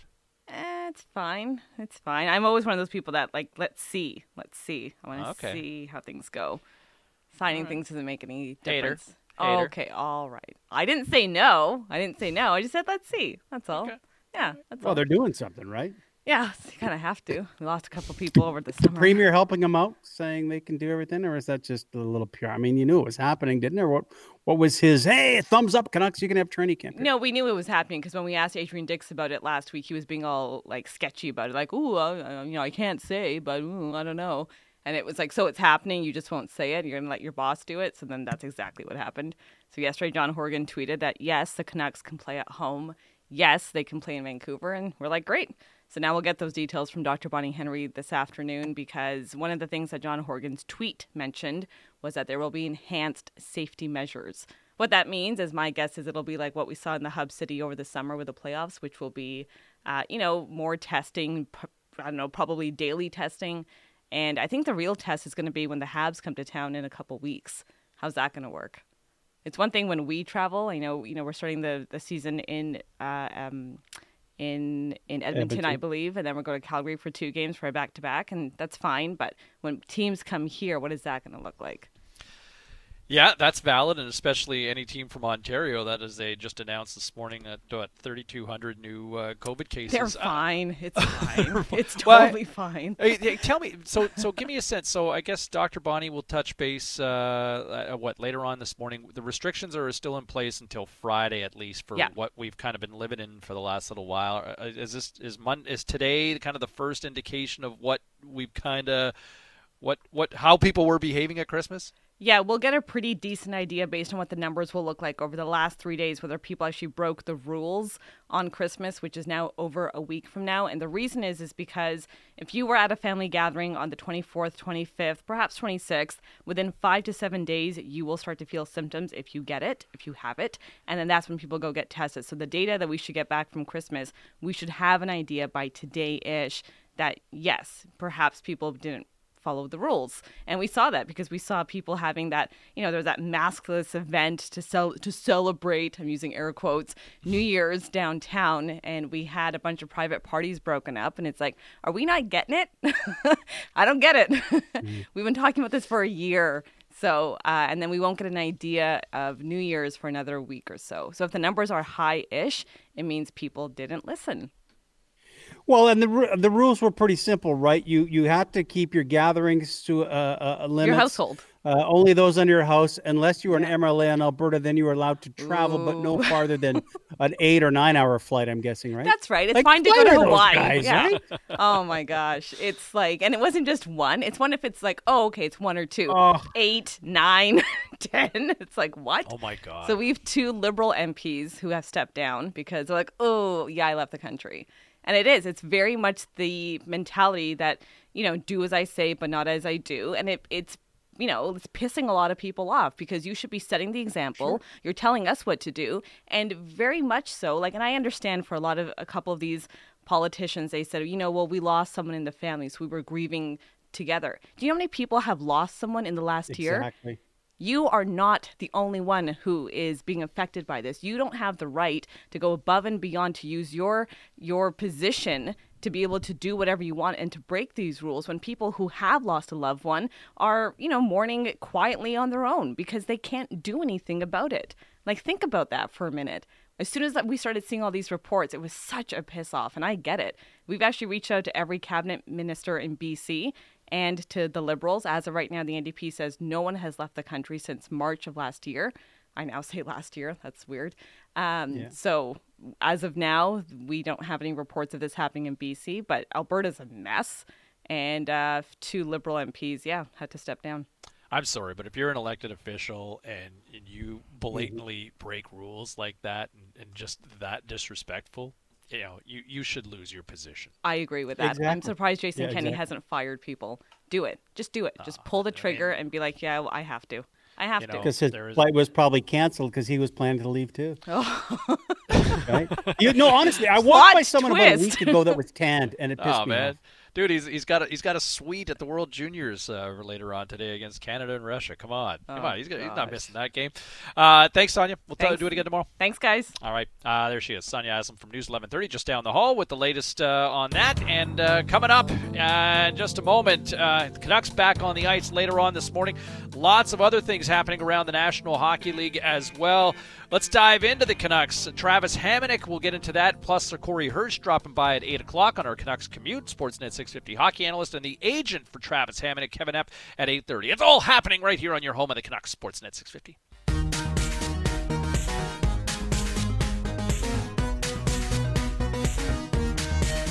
You know, he's a veteran guy that's been in the league a while, plays has played a lot of hard minutes, um, maybe minutes that go unnoticed. The schedule you're going to need you're going to need depth, uh, and from the coaching standpoint, we're excited that he's coming to camp. Now more of the starting lineup with James Cybulski and Perry Solkowski on Sportsnet 650. 732, there's Travis Green, the head coach of the Vancouver Canucks, on uh, the Canucks' uh, latest addition uh, to their roster for training camp. Travis Hamonic uh, joining the team on a PTO. Uh, he will have a uh, one week quarantine and then uh, get on the ice uh, next week, uh, hopefully in time for the uh, start of the season, which the puck drops. Perry nine days from today. Canucks' first game of the regular season, January 13th. So it's an eight day camp that kicks off later on this morning with uh, two on ice sessions, and then uh, they'll do it for real against the Oilers in Edmonton back to back nights on the 13th and 14th, in uh, what, nine days from now? Yeah. So, what do you do? Um, you know, Travis was asked yesterday. Say, how do you approach the camp when you were getting set for the bubble? You were working off what you had done in the regular season, and Travis had said the coaches changed and tweaked some things. And as everyone will remember, defensively the Canucks were better when they got into the bubble in Edmonton. So, what do you do now for a, a, a Brogan Rafferty, for a Jack Rathbone, for for everyone getting sit? Nate Schmidt. Here's how we play our system. It's condensed. I'm curious as to whether that means the hockey we will see beginning next Wednesday is is seven five hockey or one nothing sloppy hockey. But at the end of the day, with so few games, man, you can't get into a rut. You can't take that month to figure it all out. If you have a bad January, um, it's going to be so difficult. And and there's no easy. I mean, listen, when's the last time an NHL player and or coach taking on a team that had won in 15 games ago? You know, is this one? No, every team is good. No, legitimately, every team is good. You're going to see on the schedule. Fascinated to see who comes out of the gate ready to go. You're right. I mean, the fact that there's no exhibition games I think it has a huge impact. I, I think the teams that ultimately have built-in chemistry, teams that didn't have a lot of turnover in the offseason, they'll benefit right? Uh, you touched on, look, I think there'll be an adjustment period for the Canucks. I mean, look at that back end, right? I mean, you got Nate mm-hmm. Schmidt coming into the fold. How does he adjust? You know, you've got Travis Hamonic, who, you know, he may not play the first few games to start the season as he gets acclimated to the roster. And considering he hasn't played in almost a full year, he hasn't played since February of last year. So, um, yeah, it could be a little greasy. It could be a little sloppy once things get up and running and the puck drops next week. You know, you, you look at what's happening in in Toronto as they announced yesterday that Joe Thornton will play on a line with Auston Matthews and Mitch Marner Perry. Um, you know, I think you've got some veterans that you know guys who are familiar who can step in and plug and play. But I think you know to find chemistry, you know, understanding tendencies that's going to take time for teams that made significant changes, you know. And yeah, and so you would think there. with this logic, the Montreal Canadiens, and I like all the changes they made, but every time a line jumps over the boards, it's going to be something different. So in that mind, I might look at the Calgary Flames, and you know their biggest change is probably the one that's easiest. Hey, if you don't have to pull the puck out of the net because of the guy that you've acquired yep. for your six million dollars, right? Doesn't that mean the Flames basically what they're throwing over? And it's not like Chris Tanev is a guy who's taking any green lights. You go, okay, he'll he'll keep it simple. So their two big acquisitions uh, might be the two guys that are the easiest because a one's a goalie and the other one's just going to stay at home anyways, right? So uh, I, I would think logically you would favor a team like that where the major changes were the ones that are the easiest to adapt to, and that's a goalie and a stay-at-home defenseman. How about one of the stories over the weekend uh, that Pierre Luc Dubois wants out of Columbus? You know, he, he agrees to a, a two year deal worth $10 million, but here's a guy with a third overall pick in 2016 and um, you know, and the talent. I mean, this was a guy that Jim Benning was pretty sweet on, right? That they were hoping that would have been there for them. That had he dropped to five instead of taking Olli Juolevi and uh, you know, there was talk that they would have moved uh, that that possible. Uh, you know, and then there was also some talk that he might they might have moved that pick in, in possibility for PK Subban at the time. Um, but you know, Pierre Luc Dubois and you know wanting out. I mean, for a young talented player, why everybody seems to want it. Man, all that momentum, all that goodwill that the Jackets had after shocking and slaying the, the Lightning, what in 2019, sweeping them in the first round of the playoffs. Is that dead and gone now? Because those negotiations obviously did not go well for when you've got a guy who should be your franchise forward, your franchise center for years to come. And now there's a sense that he wants out already at such a young age. Yeah, and, and they gambled and they won essentially by putting together the year they did last year. And and to me, he was such a showcase of how he played. And you just go, man, this this guy's next level as far as talent, his strength, and how he played in the bubble out in Toronto. Um, but uh, and I, I don't think you can put the genie back in the bottle, right? When you start talking about, hmm, you know, I want out. Now everybody knows, and maybe you can go play. It's not like an Oliver Ekman-Larsson going, "Hey, if you're going to move me, here's my choices." Mm-hmm. But when you get that deal, and it'll be interesting too. There's reports, you know, the Islanders will take to the ice. Barzal's name is there. You know, here are these young players. I mean, we've talked about it a lot, but you think of the timing and how timing means everything, especially when it comes to contract negotiations. And Dubois gets his money, and, and Marner gets his a year early, and you just go, man, you're not in that category. So, you know, Matt Barzal is a guy who's been thinking for the last year he was going to cash in. It doesn't look like that's going to be the case with Sweet Lou. And maybe it's the power, right? The, the shift of the payroll goes to guys that have entry level contracts. And when they sign it, I mean, we've got the same thing going on with Winnipeg with Patrik Laine you start barking and you start barking on social media, you know, tell me which guy has said, I don't want to be a part of the team and the team holds in there for three or four years. It just doesn't happen anymore. Well, you know, you say what you will, and, and uh, we all kind of raised eyebrows when the Leafs went all in to sign both Marner and Matthews, right? And, and the money that those guys got. And, you know, obviously that seems to impact that team from a financial standpoint with a flat cap, but they've still been able to be creative to bring in veteran guys, to bring in bodies and, and on one year deals and, and you know, getting Joe Thornton for next to nothing, getting Wayne Simmonds for next to nothing, getting, uh, you know, Jason Spezza to continue to play for next to nothing, right? You know, guys who can still contribute and to make it work but you know those guys got paid early, and now you, look at some of the deals that are getting done.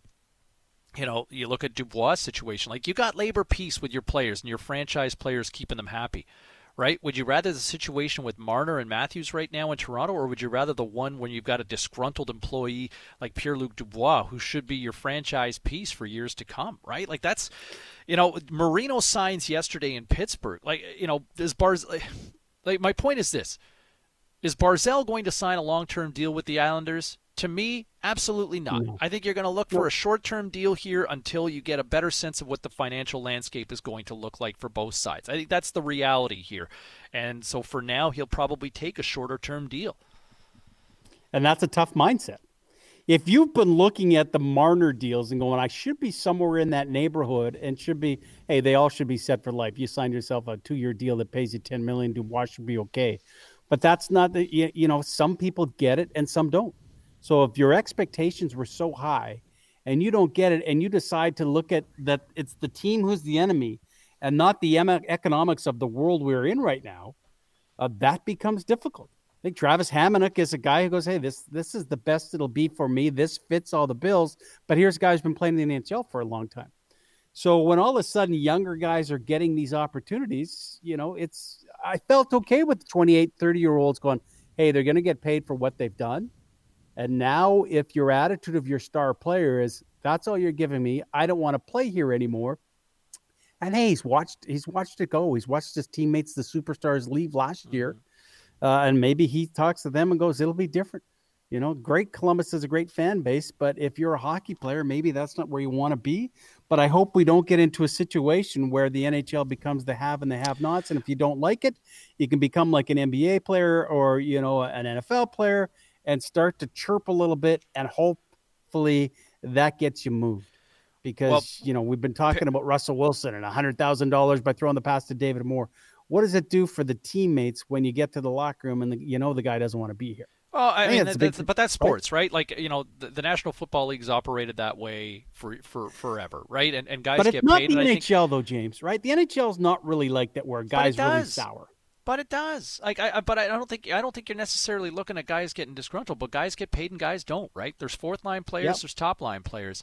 You know, you, you, like I'm I'm fascinated to see what's going to happen in the summer with what the Canucks are going to do with both Pettersson and Hughes' contract, right? Like you saw Marino yesterday, who just re-upped a six-year extension at a nice 4.4 million dollar cap hit. That's that's basically one year coming off a rookie year who had a great like you talk about a late bloomer, right? They picked him up mm-hmm. for a sixth round pick from Edmonton a year and a half ago.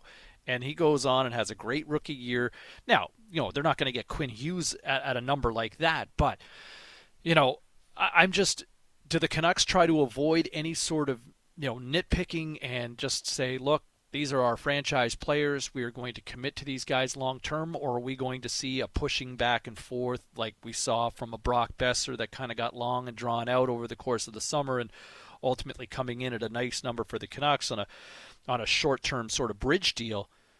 You know, I, I'm just absolutely fascinated to see what the landscape's going to look like because of what they've got in Pettersson and Hughes. I think with Pettersson, you know you've got a franchise player.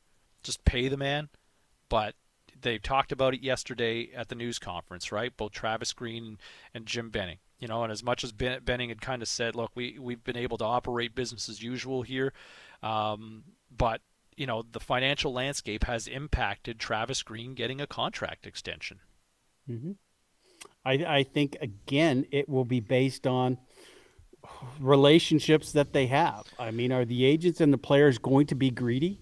And say, give me as much as the, you know, take the highest paid player? Or are they going to be logical and realize, okay, we played most of the season, if not all of it, with no fans in the seats? It does look hopeful by when we start in October, you will have people, but I understand you've been losing money for two years. So let's do something short term. And when this thing expires, I'm going to be one of the best players in the NHL and then be prepared to pay the piper three years from now. And by the time you do that, at that point, you would hope you are legitimate, a legitimate Stanley Cup contender. Uh, it depends. Like it depends on Green. Go back to, to Brendan Shanahan, out of the older guys, right? You know, we we took some hits. The Sedins took some hits to stay here. Alex Edler's taking hits to stay here. Uh, you know, and I, I think that kind of speaks to what you've built with the team. So I would be shocked, but, but at the same time, they're not going to go, "Hey, I'm going to leave." These kids want their the worth. The, you know, the the young players want their worth. They want to get paid, and and rightly so. I mean, uh, you know, Elias Pettersson gives this market hope for the first time in a long time. You know, he deserves to get paid. And what that number is going to look like will probably dictate on what he does this upcoming season. But Perry Alex Pietrangelo got paid in a big way by the Vegas Golden Knights this past summer, right? Or, or this At past 30 fall. years old. Yeah, and, but you know he got paid. Like there's still money there to be like if if Austin or if Connor McDavid was a free agent right now, would there be any issue that he would be getting paid, or would the Oilers be talking? Well, we got to watch our our but you know. No, I realize that, but what are your options, right? At some point, too, uh, you know, are you going to sit out? How much did we go through the Mitch Marner? Oh, he's a Toronto boy, though. You know, he doesn't want to leave, and the landscape was different there. I'm not going to say they are coming in and they're they're making a discount. I'm just thinking, I don't know if that's that long five, six year, seven year deal. I think they might go, hey, here's here's best for us, and that may help out the situation with this team as they move forward, and they'll they'll get theirs at the end of their careers. We will never look at Quinn Quinn Hughes and and and Pettersson going, boy, they you know they really didn't get what they're worth.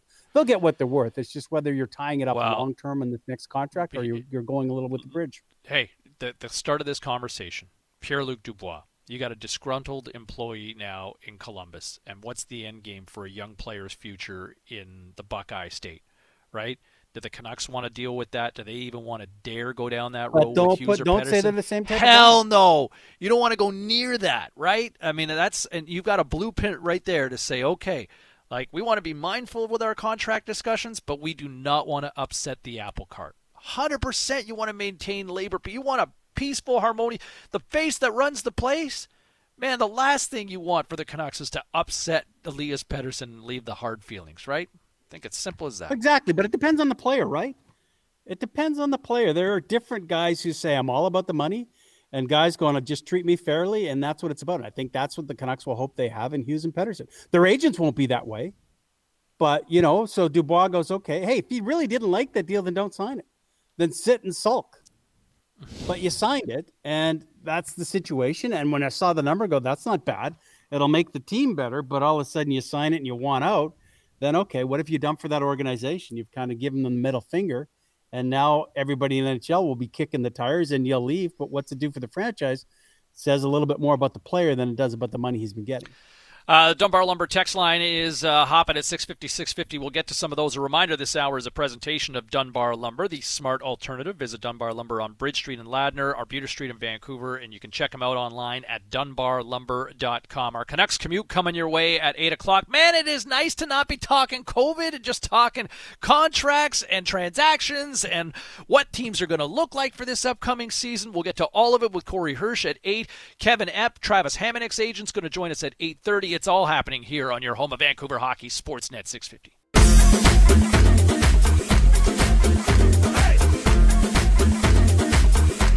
Man, Steph just Steph is running into the front court. Draymond finds him another three. Oh. Got it! 62! 62! And he actually surpasses his buddy Klay Thompson. This is the starting lineup with James Cybulski and Perry Solkowski on Sportsnet 650. Wow. Steph Curry's Yeah. back, right? All the problems. Hey, can he find his stroke? Can he find his groove again? Career high 62 last night as the Warriors beat the Blazers 137 22. Perry, how about this? Damian Lillard had a solid night with 32 points for Portland. And CJ McCollum had another productive night with 28, and Steph outscored both of them. The best video that went around was it last week when Steph dropped 103 from the corner in a row, and then Steve Kerr was asked about it. He goes, "We should be bearing down, bear down. What 103? Like, you know, he's got to work a little harder and get get more out of himself." Right? It was phenomenal video, and there that he has it done. Hey, I, I liked a lot of people didn't like the Golden State Warriors for what they had and KD coming over there and getting it. I've always been a Steph Curry fan. I like what he's been about. Uh, I think he only had four assists though yesterday, man. He just took it and just hit. So we'll see. How about how about the uh, we the North though? My goodness gracious! Good thing the Leafs are starting and there's Blue Jay talk because right now what's going on with the Raptors?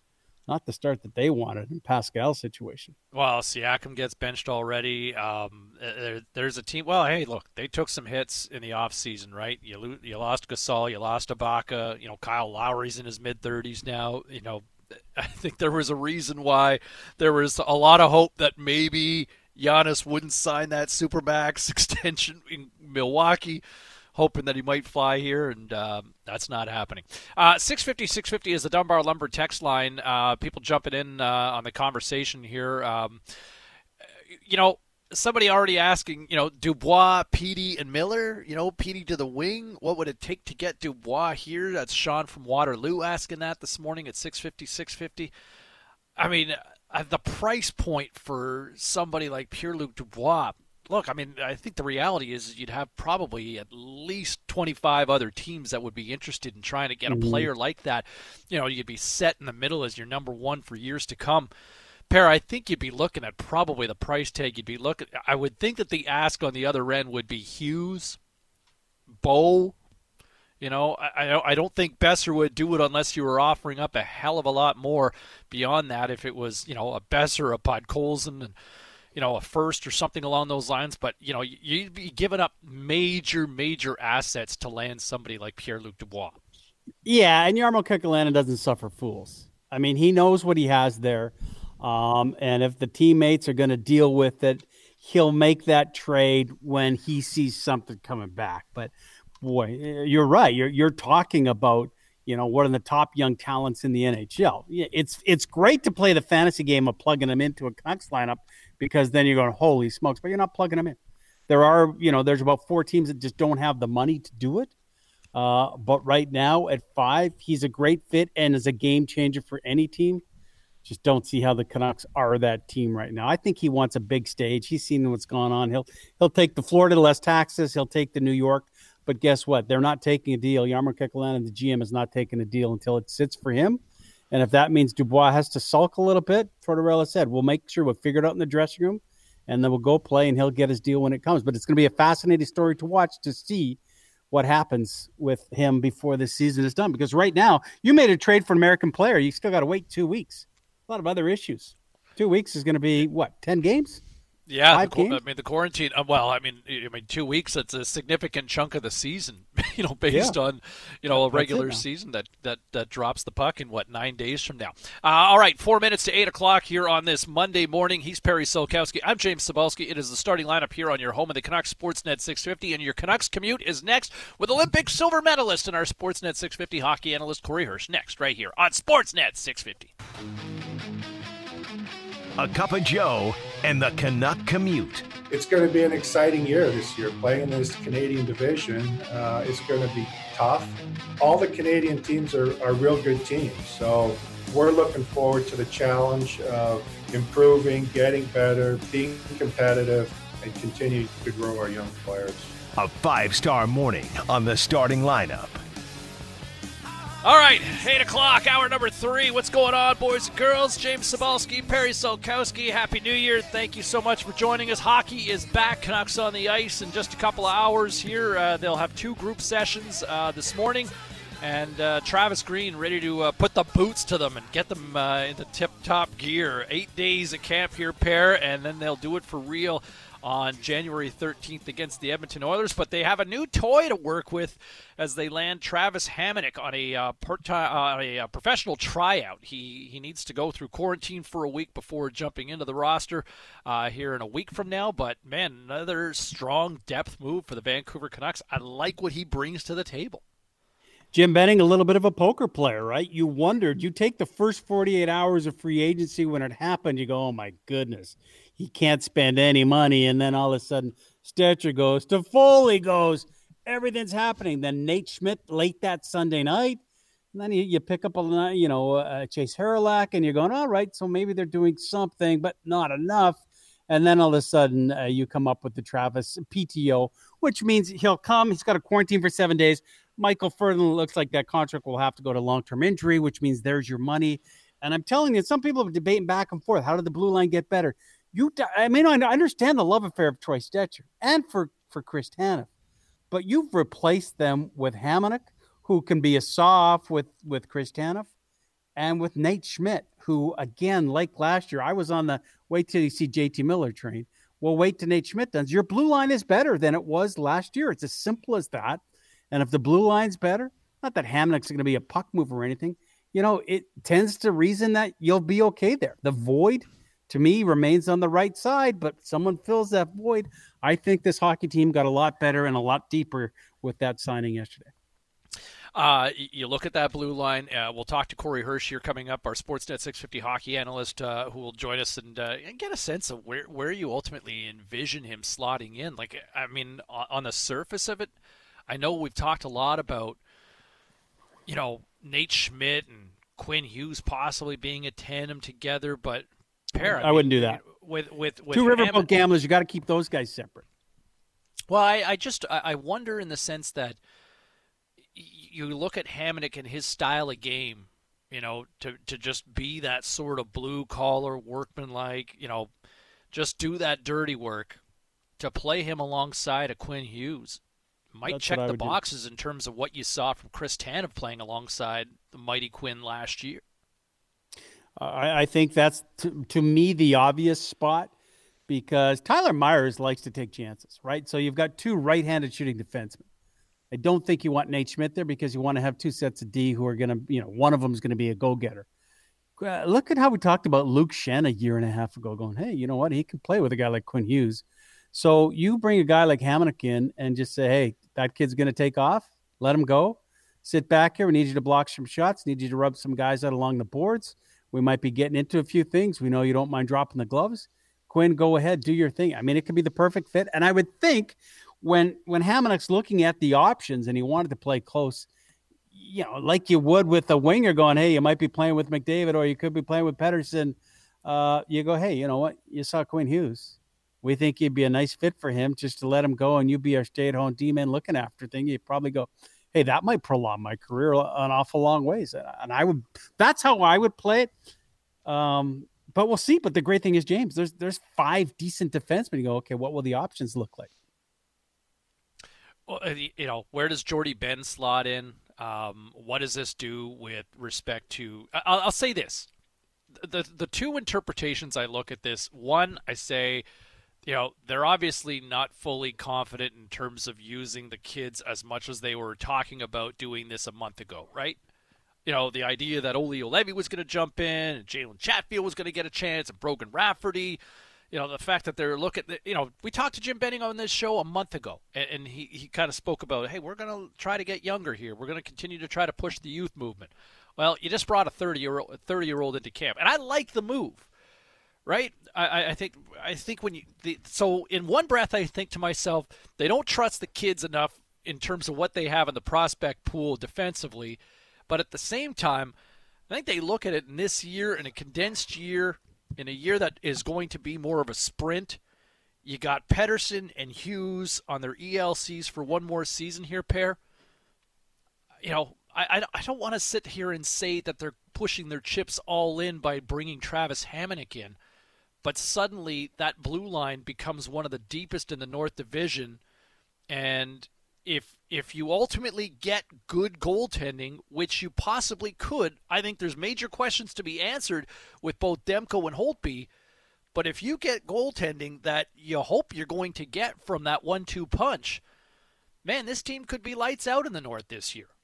I, I, I still think a Rathbone, a, a Rafferty, and others, they hope that they play more hockey than Jordie Benn. But you don't want to push the kids. And we just said they got nine days they're playing hockey. So if nine days you all of a sudden are a six, you know, a, a third pairing, a six fifth D man on an NHL team, you go, holy smokes, I hope he gets it. So what the Canucks did is they got some insurance policy and they can now continue to develop the kids and bring them along and hopefully play them 25, 30 games rather than going, Ben, you better figure it out because if you're getting turnstile, we're not winning as many hockey games. Well, well, I thought well, it was a brilliant move by Ben. Pear, here's the here's the other thing to think of. You know, you got a lot of these young guys who haven't played games in a very long time. And Mm-hmm. and Jim Benning was saying that they hope they hope that Utica or they expect that Utica is going to play, right? And so, do you keep these guys on your taxi squad and let them continue to practice and work out with the big club? Or do you want these guys playing games? Like, when was the last time that Jack Rathbone played a game? Of substance, right? I mean, there's Yeah. there's guys that you look at and you say from a young player like Jalen Chatfield, for that matter, right? Yes, he, he you know he had a good camp last summer. Olli Juolevi played one game for the Canucks and limited minutes at that in the playoffs, right? I think you want these guys playing games from the development of young players. If these guys are part of your future, as you say they are, I think you want them playing games. I don't know if it makes I think that sense for these taxi squad is going to be a really tough conversation for some. I think a taxi squad is going to look like Sven Baertschi and you know, uh, Loui Eriksson for that matter. I I, Yeah. I don't know. I mean, Jordy. I mean, Jordie Benn is. Well, he- but they don't even, you know, they can be in the 23 man. They're hanging around, but who do you keep? Because that's what you weigh in. How many games are you playing in Utica? Is it better for a Hoglander to go there? Is it better for a Rathbone to go there? Or do you learn like Olli Juolevi did, hanging out in the bubble and practicing? It's it's it's the same conversation we have after game 10 every year with the top draft pick going, boy, does he does he hang around and play eight, nine minutes in the NHL? Or do you send him back to the junior where he's dominating already? What good does he get from it? I mean, I think if he's in the lineup, then he's if if he's in the lineup, then he's playing. Uh, you know, and even if limited minutes, but he's still playing in the National Hockey League. I think it's a different story if he's just sitting there practicing with the team on the day to day and not getting games in. Let's get our Sportsnet 650 hockey analyst Corey Hirsch into the conversation. Happy New Year, sir.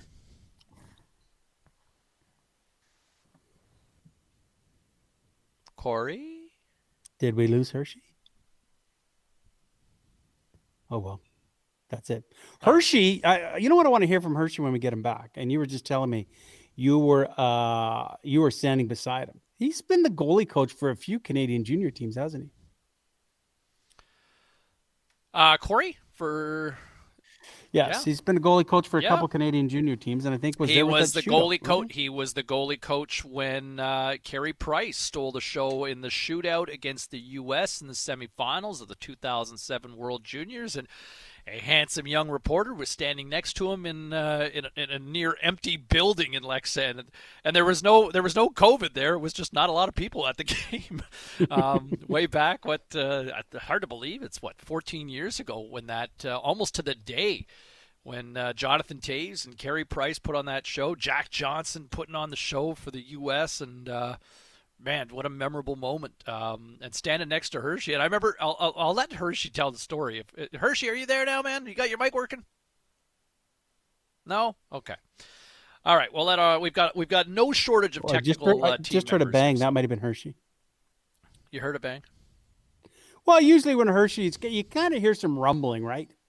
Okay, he must be there. We'll figure that out. Trying to get it on.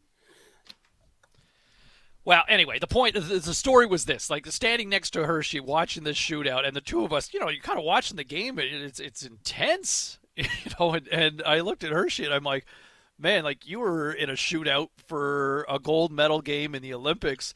How does this Mhm. compare? And he's like, this is way worse. This is way more agonizing in terms of where things sit right now. So, uh, Canada up uh, against Russia later on this afternoon in the semifinals at the World Juniors. Vasily Podkolzin and and you know Canada hasn't been tested just yet uh, in this tournament. You know, I, I do wonder does Russia finally provide that test? I think they will. But I, I, I always get a little nervous with a team that has yet to deal with adversity, and now all of a sudden in a crunch time, how do they handle it, right?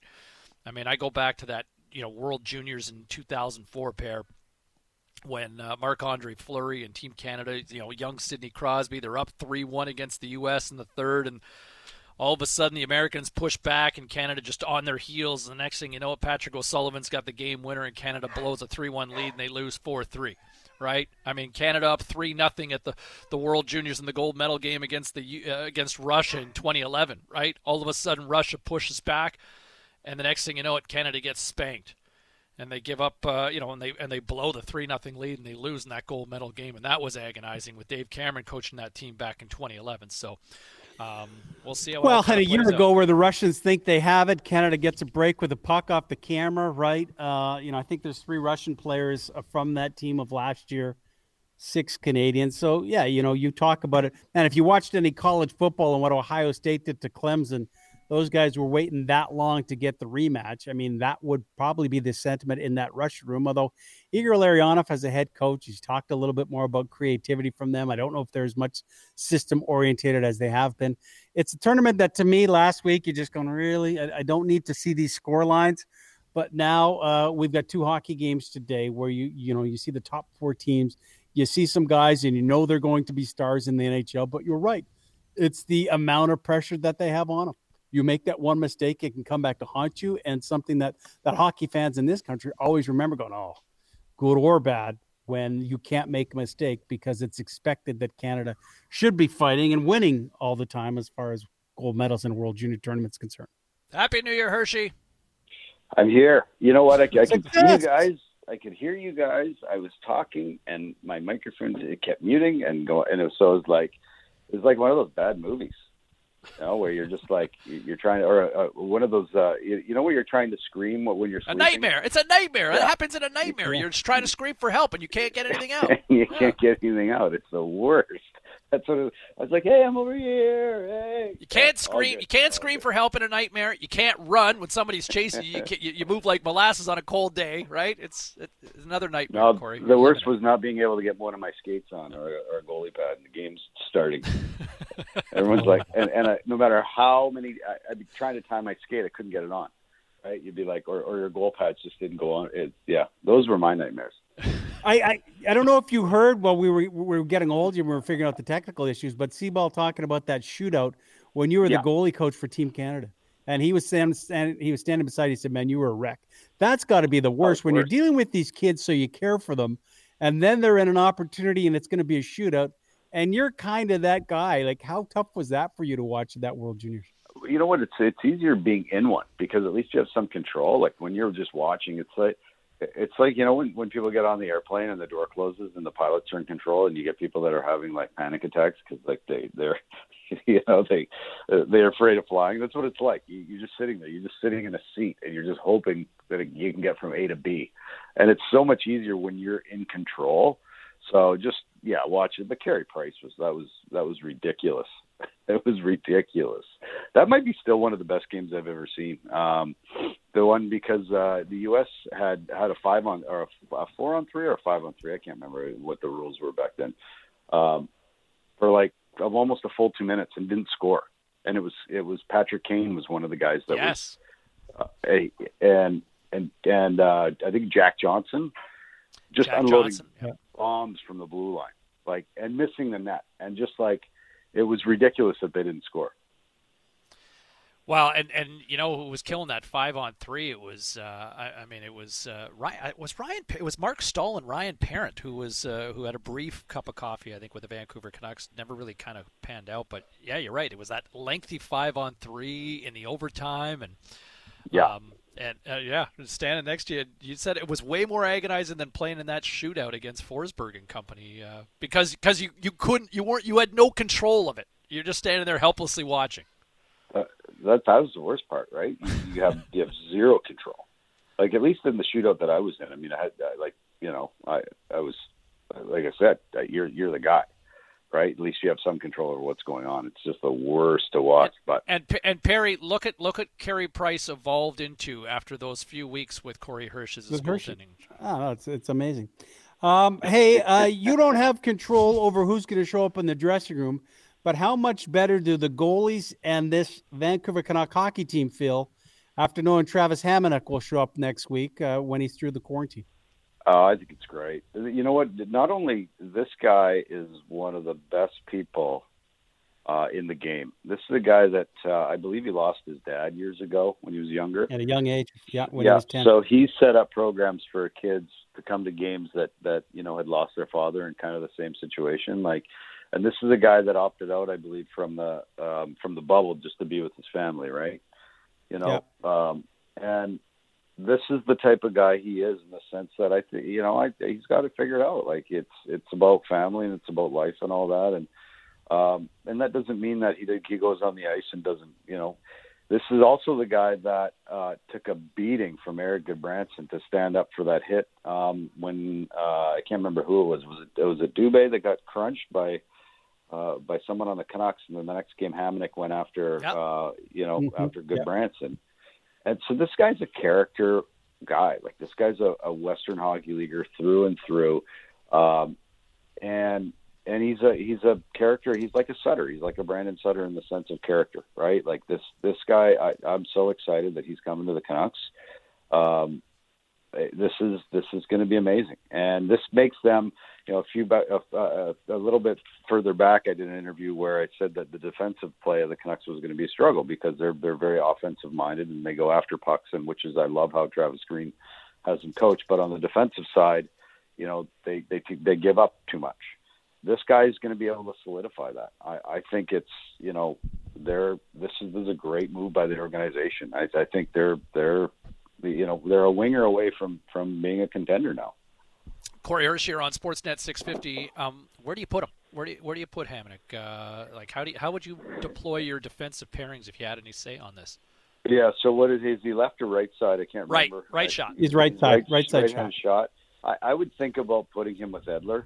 Um, you know, or or even you put you put him in your third pairing, right? You can put him there on the right hand side too.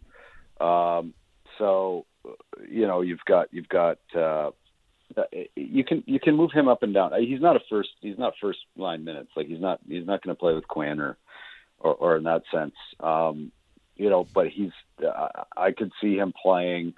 Um, you know, on the right side on the second or third pairing, and I I could see him playing with with with Edler. I, I really could. Uh, but then what do you do with Tyler Myers, right? So probably third third pairing on the right side, but also in the sense that you know there's going to be injuries you got to have depth on D. So you, you you're gonna you're gonna be able to move him up and down the lineup.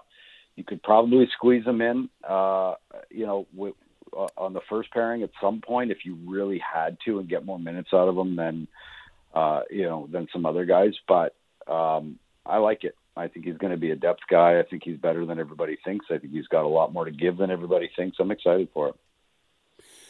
Do um, do you have to make sure that and take whichever young name you want, a Rafferty, a Rathbone? Um, do they need to play more hockey games than a guy like Jordie Benn? I mean, yeah, yeah. Benning yesterday was talking about development. It's great that you've got Travis coming here, but I still yeah. think Hershey, you want to make sure those young guys are playing at least twenty games, don't you, to get better? Yeah, they they, they yeah they they do have to play. Um, the one thing about you know what? You can learn defense or you can learn offense. Like everybody can play offense right? You can learn offense and, and offense is easy to come by. Defense comes with experience. So that's why you see goalies go to the minors. They need 120 150 games because you got it you have to make those mistakes in order to learn to not have them again defensively. Offense you can make mistakes and it doesn't matter. Puck doesn't end up in your net right? So and you can learn on the fly. But so those younger guys they have to play and they have to play a lot and they have to play more games. So that's why you see defensive players go to the minors before, you know, that's why you can see a, a winger or a forward plug right into the lineup right away because, you know, you can learn offense on the fly. Defense you can't learn on the fly. You have to play to be able to learn it. And that's why you see like defensemen like like even Pronger as he got older, how good was he, right? Like those are the guys as they get older, those aging defensemen like they get into their 28 to 32 years old and that's their best years because they've learned what they need to learn. Um, you know, whereas offense is different. You can plug a young guy in and tell him to go 100 miles an hour and go to the net, right? So uh, those guys playing is good. They just need they they just need ice time. Um, you know, we we pumped your tires moments ago about you know how you developed Carey Price into the best goaltender in the world. Um, Travis Green touched on the Holtby Demko tandem yesterday. Here's what Travis had to say about that, and then I want to get your take on how you would deploy this uh, once the season starts next week.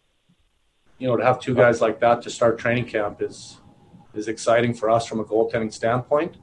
And uh, I'm definitely not going to sit here and, and, say that I've already I already know who's going to play how many games or anything like that. Uh, let's see where they're at on the ice. Obviously, we've got a young goalie that we hope is still improved. Uh, played tremendously in the playoffs, and we've we've got a guy that has already done a lot in the league and still has a lot of juice left in him. So uh, we're in a good spot. All right. So how how how do you approach this? Do you let these guys just kind of you know determine their own fates uh, between the pipes here over the next few week or so? I, I think so, but you have to give Demko the opportunity, right? Like he's your guy. He's young. He's your guy. He's the guy that you want to win a Stanley Cup with eventually. So Braden Holtby, even if he plays well early, um, I, I think Demko's going to get the lion's share of the work early in the season, and then they'll see where they're at. If they're if the team is still in a good playoff position and a good position to make the playoffs, then they'll just keep riding Demko, right? Because it's not hurting you. But if Demko if, if Demko starts hurting your team, well, then you got to go to Holtby. But as far as as long as Demko holds his head above water and he keeps getting better and keeps learning, he's the guy you got to go with. He's young, um, and and you got to give him as many number one minutes as you can. So uh, there's there's they've done some really smart things. Like I said, I, I still think they need that winger. Uh, but they'll address that when they have to. Wingers become available all the time. There will be one available, just like Toffoli at the trade deadline. Uh, they'll be able to do something about that shooting drills, a couple inter squad games, no exhibition games, and they play in nine days. How much does that hurt a goalie? Uh, it's going to take a couple games, yeah, to get uh, to get ready to get going. But that's every goalie's going to be in that situation. So th- even the goalie they face down to the other end is going to be in, in that situation. So the playing field is even. If the playing field wasn't even, say say Edmonton had an exhibition game in there somewhere, and the Canucks didn't, okay, well the playing field's not even, but the playing field's even. So uh, it's going to be a little bit of a battle to find his game, but he, the, thing is, is that he did it, right? He's already been there. He's done it. I mean, this is a guy that didn't play for four months and then went in and stood on his head for three games. So he's been there. He knows what to expect. I, I have no issues with that. I think he's going to be amazing. Uh, stay safe out there, and uh, happy New Year, man. Nice to catch up yeah. with you, and uh, looking forward to talking. And, and, we're not talking COVID stuff, man. We're talking hockey. It's kind of nice to do again. You know it and uh, we're we're getting close, gentlemen. Uh, we'll see you soon, and I'm excited to to hang out, Perry. You know what? Uh, I'll be looking forward to being invited over for uh, coffee and donuts. We'll do it, Hershey. we'll get there right, at some guys. point, my friend. Nice to talk to you. Happy New Year. Awesome. Love you guys. Have a good one. Too bad. Ciao. All right, there he is. Corey Hirsch, uh, Sportsnet 650 hockey analyst, ready to uh, drop the puck on the season. Uh, Canucks on the ice later on this morning. Uh, two on ice sessions set to go in just a couple of hours. Uh, we'll continue the hockey conversation. 826 here on this uh, Monday morning. the agent for Travis Hamonic is going to join us in a moment. Kevin Epp. Yeah, it's been a busy offseason for him. We'll discuss why Vancouver was the right fit for his client. We'll do that next, right here on your home of Vancouver hockey, home of the Canucks, Sportsnet 650.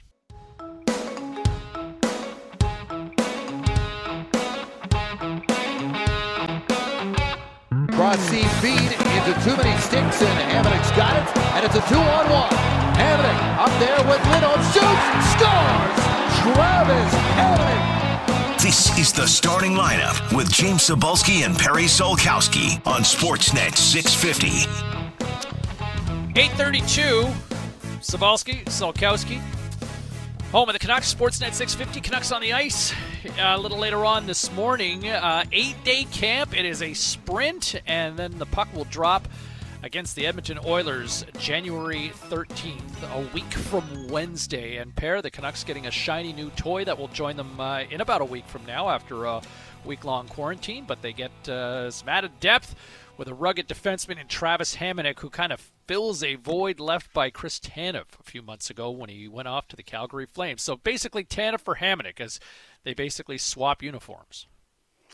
Yeah, and you know that we we heard the the call there of Hamonic scoring. That's not what's expected, but but that's exactly the the comparison I think you make. You take Travis Hamonic coming in, filling the void with some character in a room as he gets to know everybody. You move Troy Stecher, and ostensibly you've changed it with Nate Schmidt. I don't see how there's any question that this blue line is not a lot better than it was last year. Now you need some development with some young guys to help out because it's going to be about depth. And we're looking at it, you know, we're just looking at a lot of things going on with teams out east on the ice. Uh, local guy from your neck of the woods in Delta, Brent Seabrook, not on the ice, unfit to play still with the Hawks. You're going to see guys who are there and not there. You're going to see injuries. But boy, to add that and take away the pressure of pushing through a Rafferty or a Rathbone and say, man, you're going to have to eat up 15 minutes and learn on the fly. No one wants baptism by fire if you have a choice to prepare for it. And Jim Benning getting that job done didn't think they would find the money, but did obviously, with all likelihood, the situation with Micheal Ferland. Boy, uh, I like where this team has what they've done from a terrible start the first 48 hours of free agency. Jim Benning was oh, yeah, lots of time to do things, and he was true to his word with a big announcement yesterday. Well, You know, can I just go back to what you mentioned with Brent Seabrook uh, not being deemed fit to play? You know, the the news that Kirby Dach suffers the injury at the start of the World Juniors. Jonathan Toews, obviously, that news Yeah. that surprised a lot of people that, you know, dealing with a health issue and, and he's not going to be able to play with the team to start the season. You know, Seabrook and everything that he's dealt with, and man, just what he's had to overcome, and, and just the whole Seabrook family as well. What are the odds? You know, Parrot, you've made a lot of money placing bets. I'm telling you right now, here's my sure bet for next offseason. The Chicago Blackhawks with the first overall pick. Right? Do you not think that the Hawks will get you know, Rangers get it this year? That's the Hawks' turn. Original six, big market, have franchise in the NHL. Hawks reload. They'll get the first overall pick. You watch. Just you watch. Yeah, but you know it, it it will speak to where they are. I mean, they've been decimated. They've had their run. That's a lot of hockey that their star players have played. Let's hope everything's okay for those players. And Jonathan Toews news unexpected. I just think James, we are going to spend the next five or six weeks and be talking about the games and also be talking about some really good players that aren't in lineups because everything is magnified. So that pulled groin that might keep you up, you know, two to three weeks it, it could be longer and two to three weeks is like four to six right because you just you don't have 82 games you're playing so much hockey there's going to be a lot of guys who are going to miss some big hockey games injuries are going to be massive of what we see starting next week Well, and the Canucks adding a little more depth uh, yesterday, as you mentioned, with, with Travis Hamonic. I, I like the pickup here. I, I, I really do like the pickup. And, you know, I, I know Hershey was talking about, you know, look at him as a possible third pairing, but he can kind of go up and down.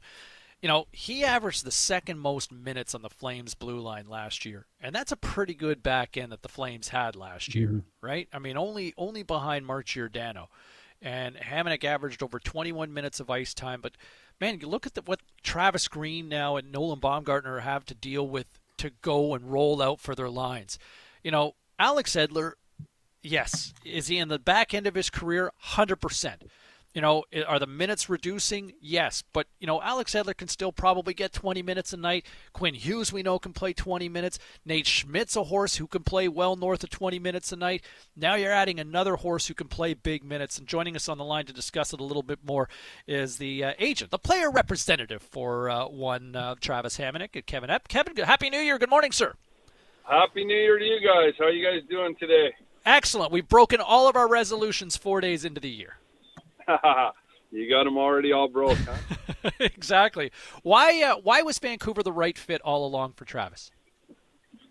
I think it was the right fit from the get go just because of the style of play, the way they play, and obviously what they did in the off season. I think, you know, they had Tanev here and they had Stecher here, two right shot defensemen that both played a lot of minutes and played in the lineup, and both guys were gone, you know. So I think uh, with those guys' departures, it, it just kind of left a hole that made a lot of sense, and especially with um, the Canucks and where they're at today.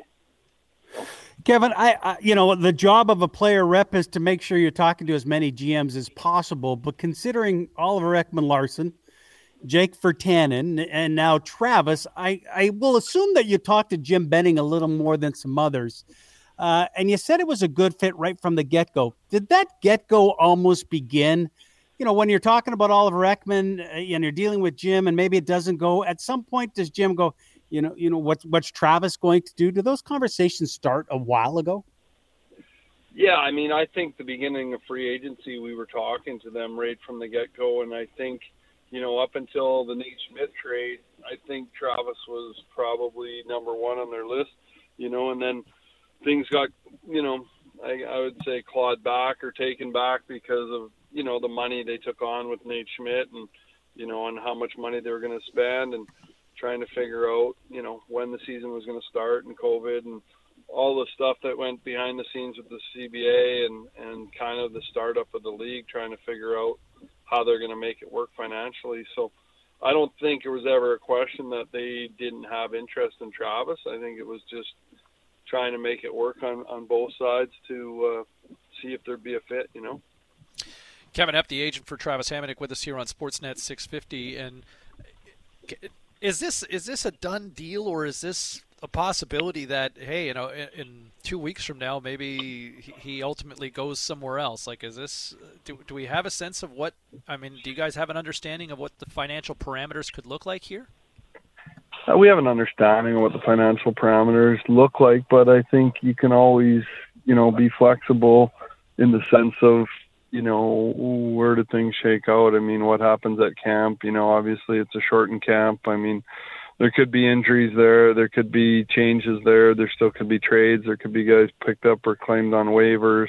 So there's a number of moves, probably more on Vancouver's side or around the league that that could affect um, Travis's situation. But I think in general, um, we have a good idea where it's at, and I think you know for this season it, it's more about opportunity and it's more about playing, you know, on a on a strong team, competitive team, and and uh, looking further ahead for what could be in the future here in Vancouver. he seemed to make it clear that he wanted to be in out west, wanted to be in Canada. Brian Burke joins us every Thursday, and he's always said, "Man, as a GM in Canada, it's tough to get players." Kevin, we've spoken over the last couple of hours how Travis and his story and how he has helped out with his charity and the world and, and the loss of his father. That this guy just fills the boxes of character. Why did he want to be out west? Was it was it family first for him? I think it's always been family first. I mean, hockey is very important to him, but family is number one in all aspects. And I think you know he he's got a young family now of his own, and and you know he wants them to have as close to upbringing as he had in Canada. And I think he he has family out west too, and I think you know that's very important to him. And I think that's kind of always been his uh, his mantra and. I think um, you know it's it's you know it's hard to always live live by what you say, but he's one guy that does, you know, and he says that this is what's important to him. He actually does it, you know, and I think he, he's definitely a man of his word when it comes to that, and that comes number one in his life. So. Kevin Epp with us here on Sportsnet 650. Uh, I know there were a lot of teams that were reaching out to Travis uh, when free agency began. Obviously, he slow played this and let it play out, and he was particular. Uh, my understanding was he we wanted no part of uh, you know south of the border and wanted to play up around here. But can you give us a sense, ballpark, how many teams were calling when when things started here? I would say upwards of seven to eight teams that uh, called regularly wow. that had interest in him and had you know, like I said, him wanting to sign at the start of free agency and just wasn't a fit for him, you know, from a, you know, basically from a personal level or a family standpoint. So um, that's kind of what took along in the process as well. As we get set and camps open up everywhere, Kevin, uh, and work has always needed to be done. From an agent standpoint and an overall view, has it been difficult to deal with GMs as everyone plays with this new financial landscape, or did it just take a while for for your clients and, and to see some other players to realize this is what it's going to be for the short term? Yeah, I think it's taken a while, no matter who you ask or who you look at. I mean, everybody's kind of in a crunch, whether it's a, it's not always a cap situation. A lot of time it's financial budget. I mean, owners aren't really wanting to spend that much money. I mean, I, I would say there's, I don't know, uh, maybe I'm not fair, but I would say there's half the league that are just trying to survive this year, and there's probably the other half of the league that's that's actually trying to win a Stanley Cup. You know, so it's it's a difficult situation when you know nobody knows what the financial future looks like. Are you fascinated to see how the game of yo-yo will be played out uh, from a salary cap standpoint with taxi squads this year? Um, am I fascinated or kind of? Curious? I think there's. Uh, well, I'm pretty. I have a pretty good idea how it's going to play out, but I, I think there's going to be some unfair competitive advantages, and it's going to work in some teams' favors a How lot so? better than other teams. Like how so? Well, so I guess you you would take the the simple fact that uh, teams that are against the cap that are willing to spend as much money as possible, if they have their American League team in the same city, um, they can have players coming and going to and from their taxi squad, and vice versa. The taxi squad can will be skating with the NHL team, so that team you know, the taxi squad in essence will be feeding NHL teams. So there's going to be teams trying to gain cap space throughout the season. You're going to see, like you said, a yo-yo. It's going to be so much movement amongst those teams have an advantage, and then you you know you look at the Canadian teams that have a uh, their American League team or their farm team in the in the United States, and they have quarantine issues, so they're going to have to carry extra players, um, or their maximum they can on their roster and maximum they can on their taxi squad, just in case of COVID or some sort of unforeseen injury problem they run into because the players coming up from the farm are going to have, you know, in some areas two weeks, in some areas one week quarantine uh, just to be cleared to go on their lineup. So I, I think, and then even the shortened season, you know, 56 games and 116 days, they're playing every other night, right? So I think, you know, probably there's going to be more injuries than most cases, you know. Um, As- you think with no preseason either. uh, Kevin, as a as a, a player agent, and it's a team's decision. We were talking about earlier. What do you think is better, practicing with the NHL team or getting games in down in an AHL level? Well, I guess it depends on the development and age of the player. I think if you're a young player and you're just trying to get into the league and you're a second or first or third year pro, you need to be playing games and need to be playing at the American Hockey League. I mean, if you're a veteran player that's a pro that's played, you know, a few hundred games pro, I think you know how to take care of yourself and get ready um, to play games, right? So I think it's a fine line if you have a guy in a taxi squad all season that doesn't play for 50 games and then you expect to throw him in, it's going to be tough. Um, but you know, you you don't have the luxury of sending guys back and forth, especially being a Canadian team with a U- U.S. farm team. Jake's ready to go. He's ready to deal with Travis's uh, ass-kicking ways in training camp here, uh, Kev. I think so. I think he's all jacked up. He's been around. He had a good good off season in Kelowna training and was skating with lots of pros there. And uh, I think he's ready. And I think he's excited about the opportunity. You know, I think as what I was just saying, I think he's going to be given a, a really good opportunity, and I think it's I think he's he's ready to take advantage of that and go with it. So there's no concern, uh, Kevin, because uh, James and I, I think we've added a combined 26 pounds over the last six weeks. Easy, easy. Jake's Jake's in top shape. We're not going to hear anything come fitness testing. Yeah, I think he's in top shape, ready to go, and uh, yeah, I think uh, yeah, it is a tough time of year, isn't it, to uh, to actually be uh, getting yourself in lean, mean shape when you're eating turkey every day, right? Oh, yeah, Nanaimo bars has been my kryptonite here for the last three weeks, there, Kevin. But uh, thank you for this. Nice to catch up with you. Uh, Happy New Year, and uh, fascinated to see how your uh, clients fare here on the West Coast here in the next few weeks. Yeah, it should be exciting. Thanks for having me, guys, and uh, have a good day. And uh, look forward to the season. You guys are going to be busy now. Bro, nice to talk hockey instead of vaccines for a change, my friend. Yeah, absolutely. So, Yeah, for sure. Thanks, guys. care. There he is. Thank Have you. There he is. Uh, Kevin Epp, the uh, agent for uh, Travis Hamonic and Jake Virtanen, uh, weighing in on why this was a good fit. Uh, seven, eight teams calling, and he settled on a PTO here in Vancouver. And uh, as you touched on all morning this morning, pair, uh, family comes first, and uh, it certainly has, and and it's seemed to work for the benefit of the Vancouver Canucks here this morning. Well, it's, you know, we always like to say hometown discount. He is not from here, but uh, as Kevin said, and he would know better than I, there's guys that talk the talk, and there's guys who walk it. Um, and the most important thing is not being a hockey player to, um, you know, Travis Hamonic. And, and, and Benning spoke about it yesterday. And I just think, boy, that's more character coming into that room. Uh, makes that team better, not only for what he does on the ice, but they lost a lot off the ice, and it sounds like they'll fill that void with Travis Hamonic. Some final thoughts uh, before we turn things over to the Scott Rintoul Show coming your way at the top of the clock. And uh, it's Black Monday in the National Football League. Heads are rolling, and another one has just been chopped. We'll share the details next, right here on your home of the Canucks, Sportsnet 650.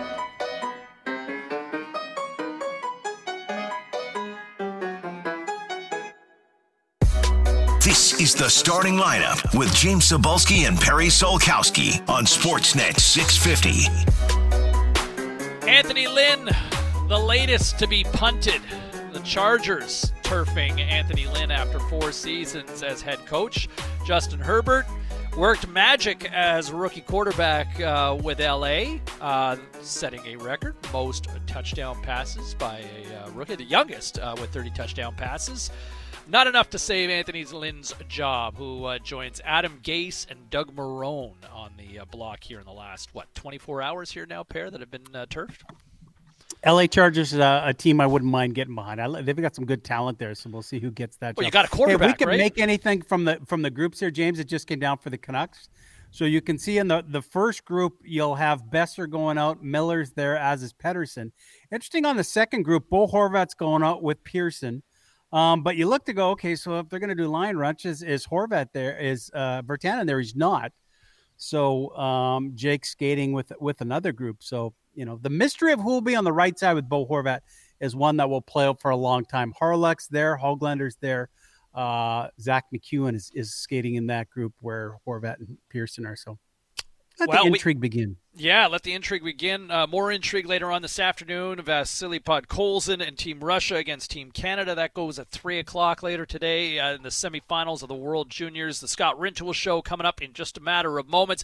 Ty Dunn, Kyle Bukauskas, and a member of the Vancouver Canucks will join Scotty somewhere between now and noon today before Canucks Central takes over at noon. All right, we got to get out of here. Man, nice to talk. Everything happening at the NFL playoffs just around oh. the corner. NHL season ready to drop the puck, and uh, we'll do it all over tomorrow and our first visit in the new year with Big Bert uh, tomorrow. There, pair. Looking forward. It was nice to talk sports, sports, sports, sports. Love it. Great time of year. Nice to be back. Talk to you tomorrow, everybody. Right here on Sportsnet 650. Everything is happening